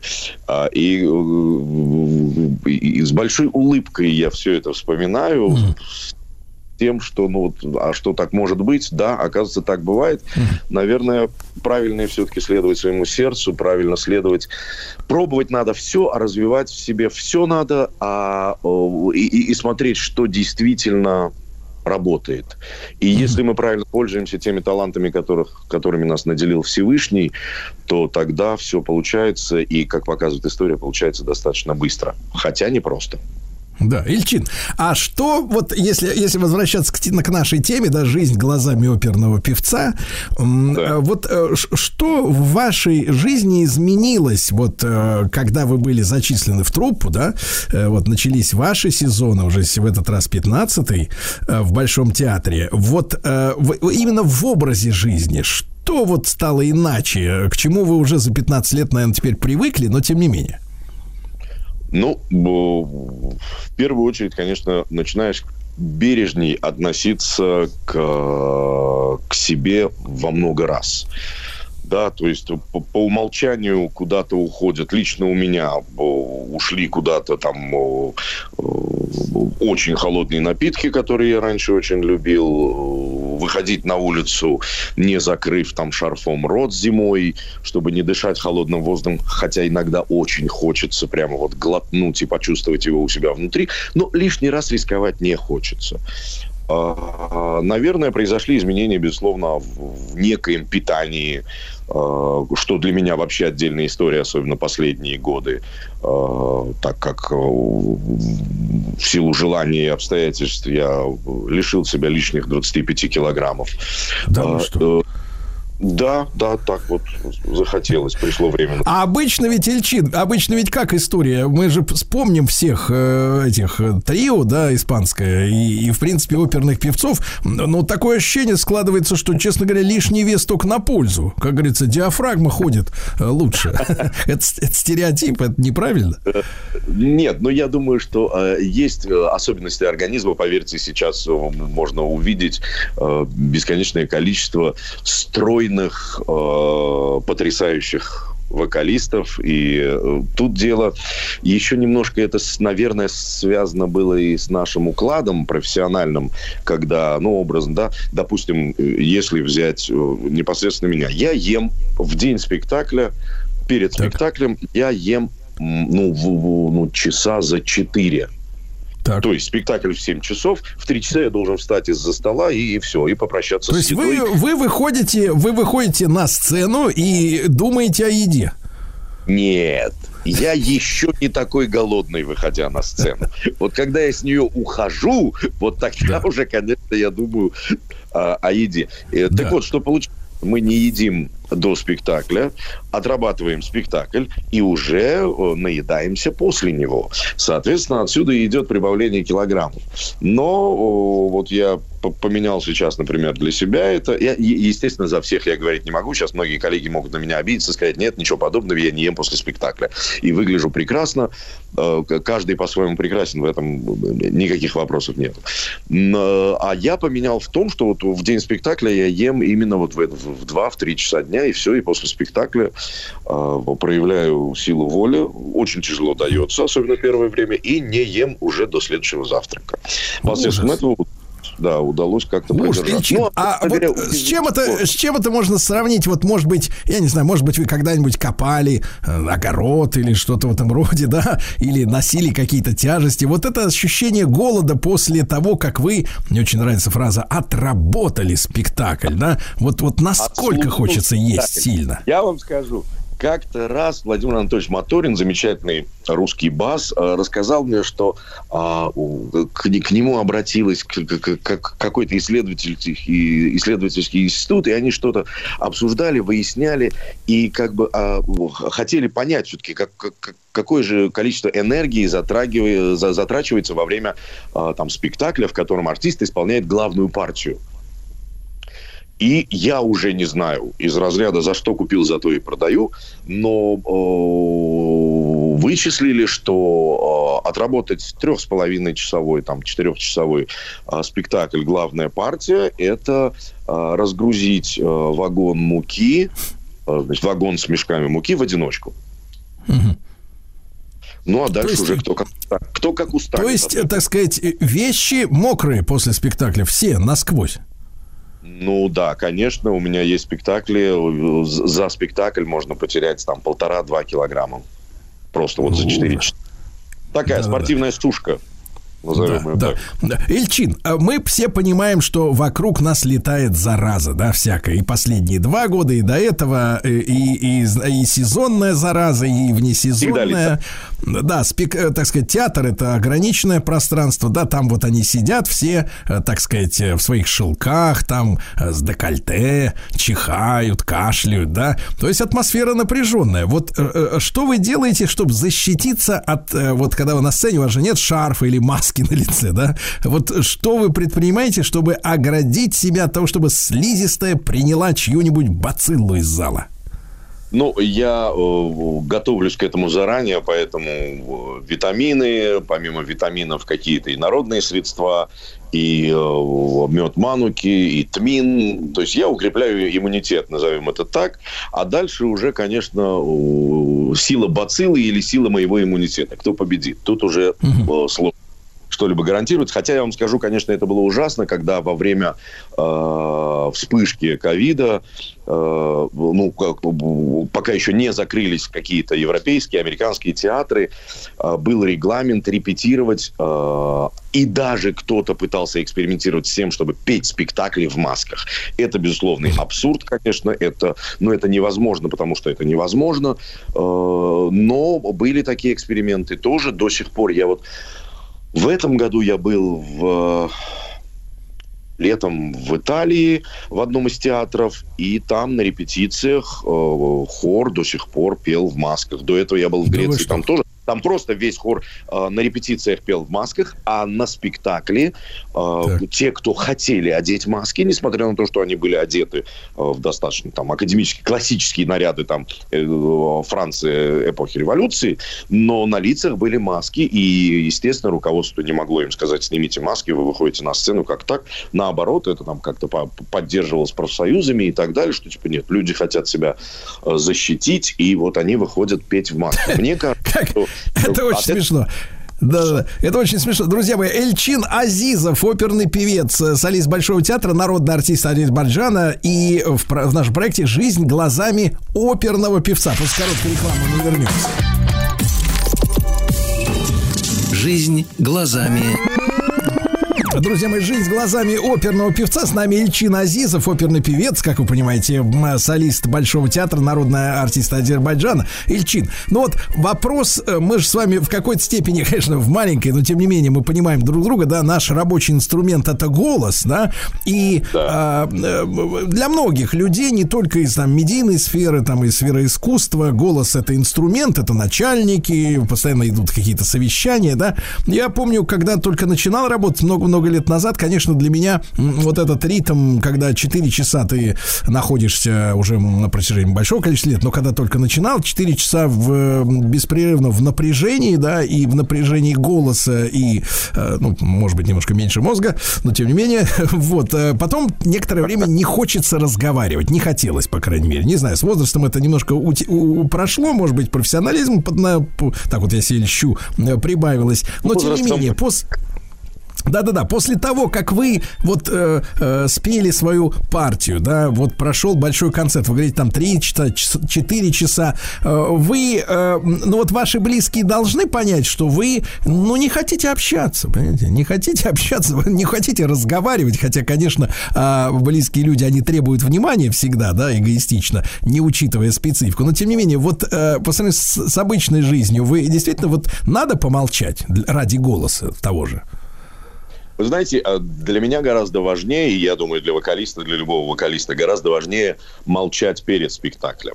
А, Причем, э, да, вы знаете, на- наши старшие, как я их называю, то есть это певцы, которые пели в начале этого века, в конце, в, в- начале прошлого века, в конце, к середине прошлого века, они перед спектаклем а, уходили в молчанку больше, чем на два дня. Да, и то, ну там, что касалось там распевки и так далее, это да. Но так, молчание полное. И скажу честно, что э, разговор от вокала очень сильно отличается. Задействуются, ну, разные, скажем так, некие связки, мышцы, ложные связки и так далее. Поэтому разговаривать перед спектаклем, особенно по телефону, это наиболее вредная история. А после спектакля как бы, ну, уже отработали. Тут на самом деле, если честно, если говорить вот за себя непосредственно, может быть, и стоит поговорить, потому что нужно ну, немножко сбить э, тишина, она все равно у нас не получается после спектакля в ушах э, еще долго остается музыка, звучит оркестр, звучит собственный голос, звучит голос коллег. Нервы на взводе, опять же, правильно? Нервы на взводе, да. Поэтому, возможно, даже немножко стоит и поговорить, и развеяться, немножко уйти от э, вот этого э, напряженного состояния. А молчать в моей ситуации, в нашей ситуации, конечно, нужно до спектакля, перед спектаклем, чтобы прийти к нему свежим, не уставшим. Так что на- в этом отношении немножко разные. И Эльчин, и вопрос, который не могу не задать и по-мужски, и как бы, и, как говорится, по-товарищески. Вот, вы солист, да, на солиста смотрят люди. Э, В зале много публики прекрасной, в том числе, конечно, женщин. Вот, которые испокон веков, как я понимаю, знают, где находится, э, так сказать, э, служебный вход, цветы, подарки, внимание, записки. Вот как, так сказать, вот человеку, который связал себя с высоким искусством, но тем не менее является звездой и пленительной фигурой для э, поклонниц, вот э, как вот э, выстроить с ними отношения, если ты, может быть, когда вот, ну вот как-то вот есть своя семейная личная жизнь, а люди требуют. Вот что вы, какой вы для себя вариант выбрали? Ну, нужно быть достойным мужчиной, нужно быть достойным человеком, нужно уважать э, эмоцию каждого, чувство каждого. Ведь, э, собственно говоря, положа руку на сердце, именно на этих людях, наверное, на этих фанатах, назовем их так, на этих безумных, э, безумно влюбленных в оперу, безумно влюбленных в образы, которые мы создаем на сцене, людях и держится этот вид искусства, и люди приходят в театр, кто-то приходит на любимого артиста, кто-то приходит на любимую оперу, на любимый балет, э, и нужно с большим трепетом, с большим уважением, с большим достоинством уважать, любить, э, обожать свою публику, показывать это. Ну, безусловно, есть грань, через которую нельзя переступать, и я стараюсь действовать именно так. Не переступать, да. Ильчин, и, э, конечно, не могу, не могу не задать э, вопрос бытовой, такой обывательский, скорее, да. Э, Ну вот если, например, э, у человека на какой-нибудь видеоконференции, да, садится голос, ему надо каждый день общаться с людьми. Не знаю, на радио, мне кажется, у мужчин еще лучше, чем, чем лучше, чем глубже просядет голос, тем он становится красивее. Вот. Но а, люди многие волнуются, что вот, мол, не тот голос. А, Помогает ли все-таки сырое яйцо, как об этом э, говорит молва? Или вот есть какой-то способ э, поддержать связки, с вашей точки зрения, более оптимальный? Ну, э, я не пробовал этот способ, хотя, естественно, я о нем знаю. Потом мы должны быть честны. Мы живем в- в- во время, когда э, от сырого яйца может быть э, пользы гораздо меньше, чем вреда. Поэтому его лучше либо поджарить, либо отварить. А, держать себя в форме, держать... Вы знаете, на, на, на заре своего вокального обучения я задал вопрос на мастер-классе в Зальцбурге одному замечательному э, музыканту. Это был профессор, очень интересно с меня свелась с ним судьба. Он был профессор отоларинголог и профессор музыки. При этом потрясающий тенор. На тот момент, в 2005 году, ему было 82 года. А, и я, естественно, так как я только начал заниматься этим делом, я спросил, задал ему вопрос. Я говорю, скажите, пожалуйста, профессор, а что полезно для голоса? Да. Он ответил достаточно лаконично, что полезно для организма в целом, то полезно и для голоса. Не может быть разницы какой-то. Ну, возможно, э, какие-то мелочи для себя я там, да, это полезно для организма. Например, это моя формула, я вывел, вывел и ковид, э, при нехватке витамина D нужно принимать витамин D. Но для вокалиста витамин D вреден. Потому что он действует точно так же, как и солнце. Он, э, ну, связки становятся рыхлыми. Ага. Да, то есть вот какие-то такие нюансы. А в целом нужно себя беречь, безусловно, нужно, ну, если уже прямо ощущение проблемы, то и там шипучий кальций какой-то принимать. Э, Опять же, рекомендую мед мануки, которые непосредственно по- прямо узконаправленного действия. Ну Но- и главное, главное, я так понимаю, почаще молчать перед выступлениями. Почаще молчать. Вот, вот, Да, молчание. Ильчин, да, Ильчин, огромное вам спасибо, рад познакомиться. Ильчин Азизов, оперный певец, э, солист э, Большого театра, народный артист Азербайджана. Жизнь глазами оперного певца. Спасибо.